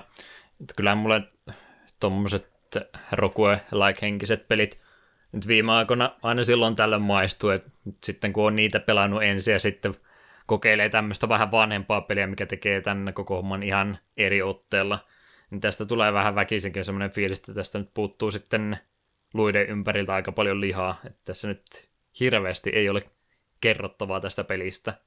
Mutta toisaalta sitten taas miettiä, että no, ainakin on omaperäinen peli, jos ei muuta. Jep. Jos täytyy peliä hyvällä tavalla kuvailla, niin on ainakin omaperäinen, omalaatuinen, omalla ilmeellänsä toimiva peli, joka varmasti senkin takia sitten oman kulttimaineensa saanut, ettei vastaavanlaisia pelejä ole ollut. Varsinkin sitten tosiaan, jos muksuna tätä olisi pelannut, niin ei se olisi varmaan haitannut noin kovasti, kun tässä ei sitten mitään tuommoista enempää actionia tai muutakaan ollut. Olisi siinä mielessä varmaan ensikokeiluna ollut ihan hyvä, hyvä peli. Nyt tällä jälkeenpäin, niin pikkasen olisi ehkä lisää sisältöä tuolla pelille toivonut. Ei mitään valittamista muuta, että ihan, ihan näppärä pieni peli. Se on mun yhteenveto tästä näin. Eli... Ihan näppärä, mutta niin. Eli onko meidän tuomio, että kokeilkaa? Niin, me, kyllä ei ehkä asteikolla kokeilkaa. Niin. Sen takia mä, sen takia mä pistän se siihen ehkä osioon, että vähän kevy, ehkä liiankin kevyt, mutta ei huono kumminkaan, sen takia ehkä. Jep. Vitsa Veikka, kun tässä on kaksin peli, niin taas ehkä just semmoinen mm. peli, että joku kaveri käymässä, jotain, jotain pitäisi vähän pelailla lepposasti, vaikka, samalla vaikka vähän jotain juomaa siemailla, niin tätä, tätä, tätä voisi eikä silloin tällöin pelata muutaman kerroksen verran, naur, nauriskella vihollisille ja niin poispäin. Ne. Semmoinen stressivapaa peli niin. kyllä kieltämättä tuo olisi. Ja kahden pelaajan tilakin tuosta tosiaan löytyy, mitä tuossa ei mainittukaan edes. Pystyy tosiaan samoja kenttiä kolmoa yhtä aikaa ja siinä pystyy sitten tosiaan, alu, tai aluksi ne on yhdessä ne molemmat peliruudut, mutta sitten jos haluaa lähteä eri suuntiin, niin pistetään split screen modeen sen siitä lennosta, että ihan näppärästi tuo toteutettu kyllä on. Jep. Olisi ollut varmaan kiva kokeilla. Siinäkö on meidän mielipide Toadsamista ja Öölistä? Eiköhän siinä tullut kaikki sanottava. Ehkä statuksella mennä. Jep. No, jos ei meillä enempää sanottavaa on, niin tietysti kuuntelijat voi kertoa omat mielipiteensä tästä pelistä. Ottakaa ihmeessä yhteyttä, jos tämä peli teille tuttu on. Mutta me varmaan vedetään tämä jakso tässä kohtaa pakettiin. Kuunnellaan vielä Toadsam Slow Jam-niminen kappale tässä väliä. Sitten hoidetaan vielä kun loppuhöpinät alta pois, eli palaillaan ihan pian.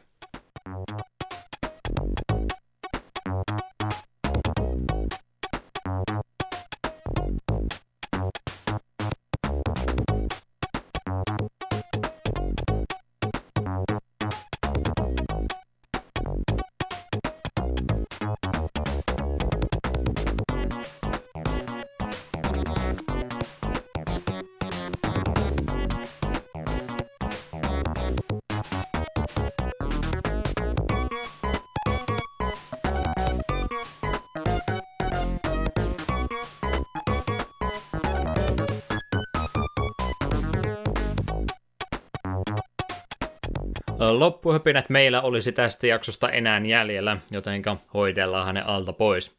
Muistutuksena tosiaan postikornelit ja muutkin ehdottomasti toteutetaan. Pistäkää ihmeessä palautetta, viestiä, terveisiä, risuja, ruusuja, mitä nyt mieleen ylipäätänsä tuleekaan. Yksi hyvä tapa sen lähettämisen on muun muassa tuon Gmailin kautta, eli takapölkkyät gmail.com ilman öönpisteitä voimme sitten tarvittaessa niitä yhteydenottoja lukea täällä jakson loppupuolella. Ja myöskin toki muitakin kanavia voi niitä viestejä pistää, koitetaan niitä poimia sitten sieltä täältä. Mutta tämä jakso alkaa pikkuhiljaa olemaan finaaleja vaille valmis, niin voitaisiin kääntää katsio tuonne tulevan puolelle. Mitäs meillä oli nyt sitten seuraavaksi mielessä? Mm, kahden viikon päästä, eli 14.9 olisi käsittelyssä Another World vuodelta 1991, ja me käsitellään nimenomaan Steam-versio. Se on julkaistu vaikka mille konsoleille ja vastaaville, ja tunnetaan myös nimellä Out of This World.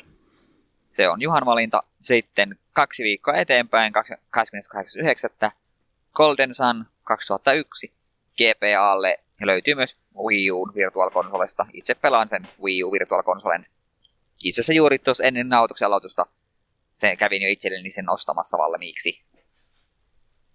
Ei pitäisi niillä versioilla mitään eroa kyllä olla. Ei pitäisi. Anna, Another Worldista piti tosiaan sanoa, kun se on niin moneen kertaan tehty uudestaan, että en tiedä sitten onko tosiaan eri anniversary-versioiden välillä isompia eroja. Oletan ainakin, että ei pitäisi olla. Jotenka mikä tahansa versio pitäisi ihan ok vaihtoehto olla. Jep, ainakin molemmat kun pelataan Steam-versio, niin ainakin on yhtenäinen Eli tuommoinen vähän tarinapohjaisempi, sivuttain scrollaava Prince of Persia-mainen peli ensi kerralla, ja sitten olisi, onko meillä vihdoin viime eka kunnon JRPG, Kyllä vähän niin kuin siellä päin käyty, mutta ei olla vielä omistauduttu siihen. Nyt on näköinen sitten 19 jakso vihdoin viime. Kyllä. Onneksi se on vielä kuukausi aikaa valmistautua tähän rupean huutelemaan toiselta, että mä en ole vielä ehtinyt aloittamaan apua. Joutuu speedrunaamaan ekalla yrittämällä. Toivottavasti ei siihen mene. Mutta eiköhän siinä meillä kaikki tältä kertaa käydään noin meidän yhteydenottokanavat tässä muutkin läpi. Mainittiin tosiaan toi Gmail-osoite, mihinkä voi laittaa. Kotisivut löytyy myös takapölkky.com osoitteesta ja Facebookista ja Twitteristä löytyy myöskin ne sivustot meille, jos niitä kiinnostaa seurata. Yksi vaihtoehto myös on henkilökohtaisia tilejä seurata. Eetu voisi vaikka omaansa kertoa. Juu, Twitteristä löytyy The Klaus, Backloggerista löytyy Klaus ja sitten löytyy tämän blogin eetonlogikirjoitus blogspot.fi. Toistan samaa mitä monta, monena monena jaksona peräkkäin. Kyllä sinne joskus taas jotain tulee. Onhan minä vaan saan aikaiseksi. Ja, ja, ja Klaus... Kuulostaa ihan mun YouTube-kanavalta. Jep. ja jos Klaus nimimerkki tulee jossain vastaan, niin aika varmasti olen minä. Saa, saa sanoa hei. Muuta ei saa. Pidetään mielessä. Omat löytyy YouTubesta tosiaan Deokin 89. Tuli Megamania viime aikoina sinne uppailtua. Todennäköisesti tulee tuosta Wild Guns Reloadedista myöskin tässä lähiaikoina jotain videota. Twitchistä löytyy Deokin nimimerkillä myöskin. Mentaaliblokki edelleenkin päällä, en tiedä miksi en onnistu striimaamaan, mutta sekin jossakin vaiheessa tapahtuu. Ja Twitteristä sitten myöskin Deokin löytyy. Se on varmaan paras tapa yhteyttä tähän suuntaan ottaa, jos siltä tuntuu. Sitä tulee sentään välillä seurattuakin. Yes, pistetään tähän kohtaan musiikkina tähän loppupuolelle Elevator Beat-kappale ja Earlistä. Ei ole kunnon kreditsi musiikkia, niin tämä saa toimia nyt meidän saattelumusiikkina. Se on siis tuo musiikki, mikä soi noiden kenttien välissä aina, kun sillä hissillä kuljetaan ylös alas. Semmoinen fiilis mulla tässä jakson lopullakin, että olemme jälleen kerran yhden tason selvinneet eteenpäin ja aika suunnata sitten kerrosta ylemmäksi ensi kerralla. Olen varovainen, että kukaan Mut... ei tiputa kerrosta alaspäin ja voidaan nauhoittaa jakso uudelleen. Sekin on mahdollista. Ei sitä tiedä, milloin tekniikka saattaa pettää. Niin kuin se on tämänkin jakson aikana jo vähän meinannut pettä. Näin ollen, minä kiitän jälleen kerran kaikkia teitä vaivanneustanne, kun olette jaksanneet näin pitkälle kuunnella jaksoa. Palaillaan tosiaan pari viikon päästä ja Eetu voisi saatella meidät kotio saatesanoillansa. Joo, nyt, nyt minä ensimmäistä kertaa käytän saatesanoina MTG-kortin flavor-tekstiä. Saatan tehdä näin muilloinkin. Kortti on Inventor's Apprentice ja mielestäni tämä, oli, tämä on hyvin osuva lause ka- kaikille kaikkiin elämän vaiheisiin. Jokainen tekee aluksi vain roskaa, kun viimein teet jotain edes kohtalaista, se on elämäsi paras päivä.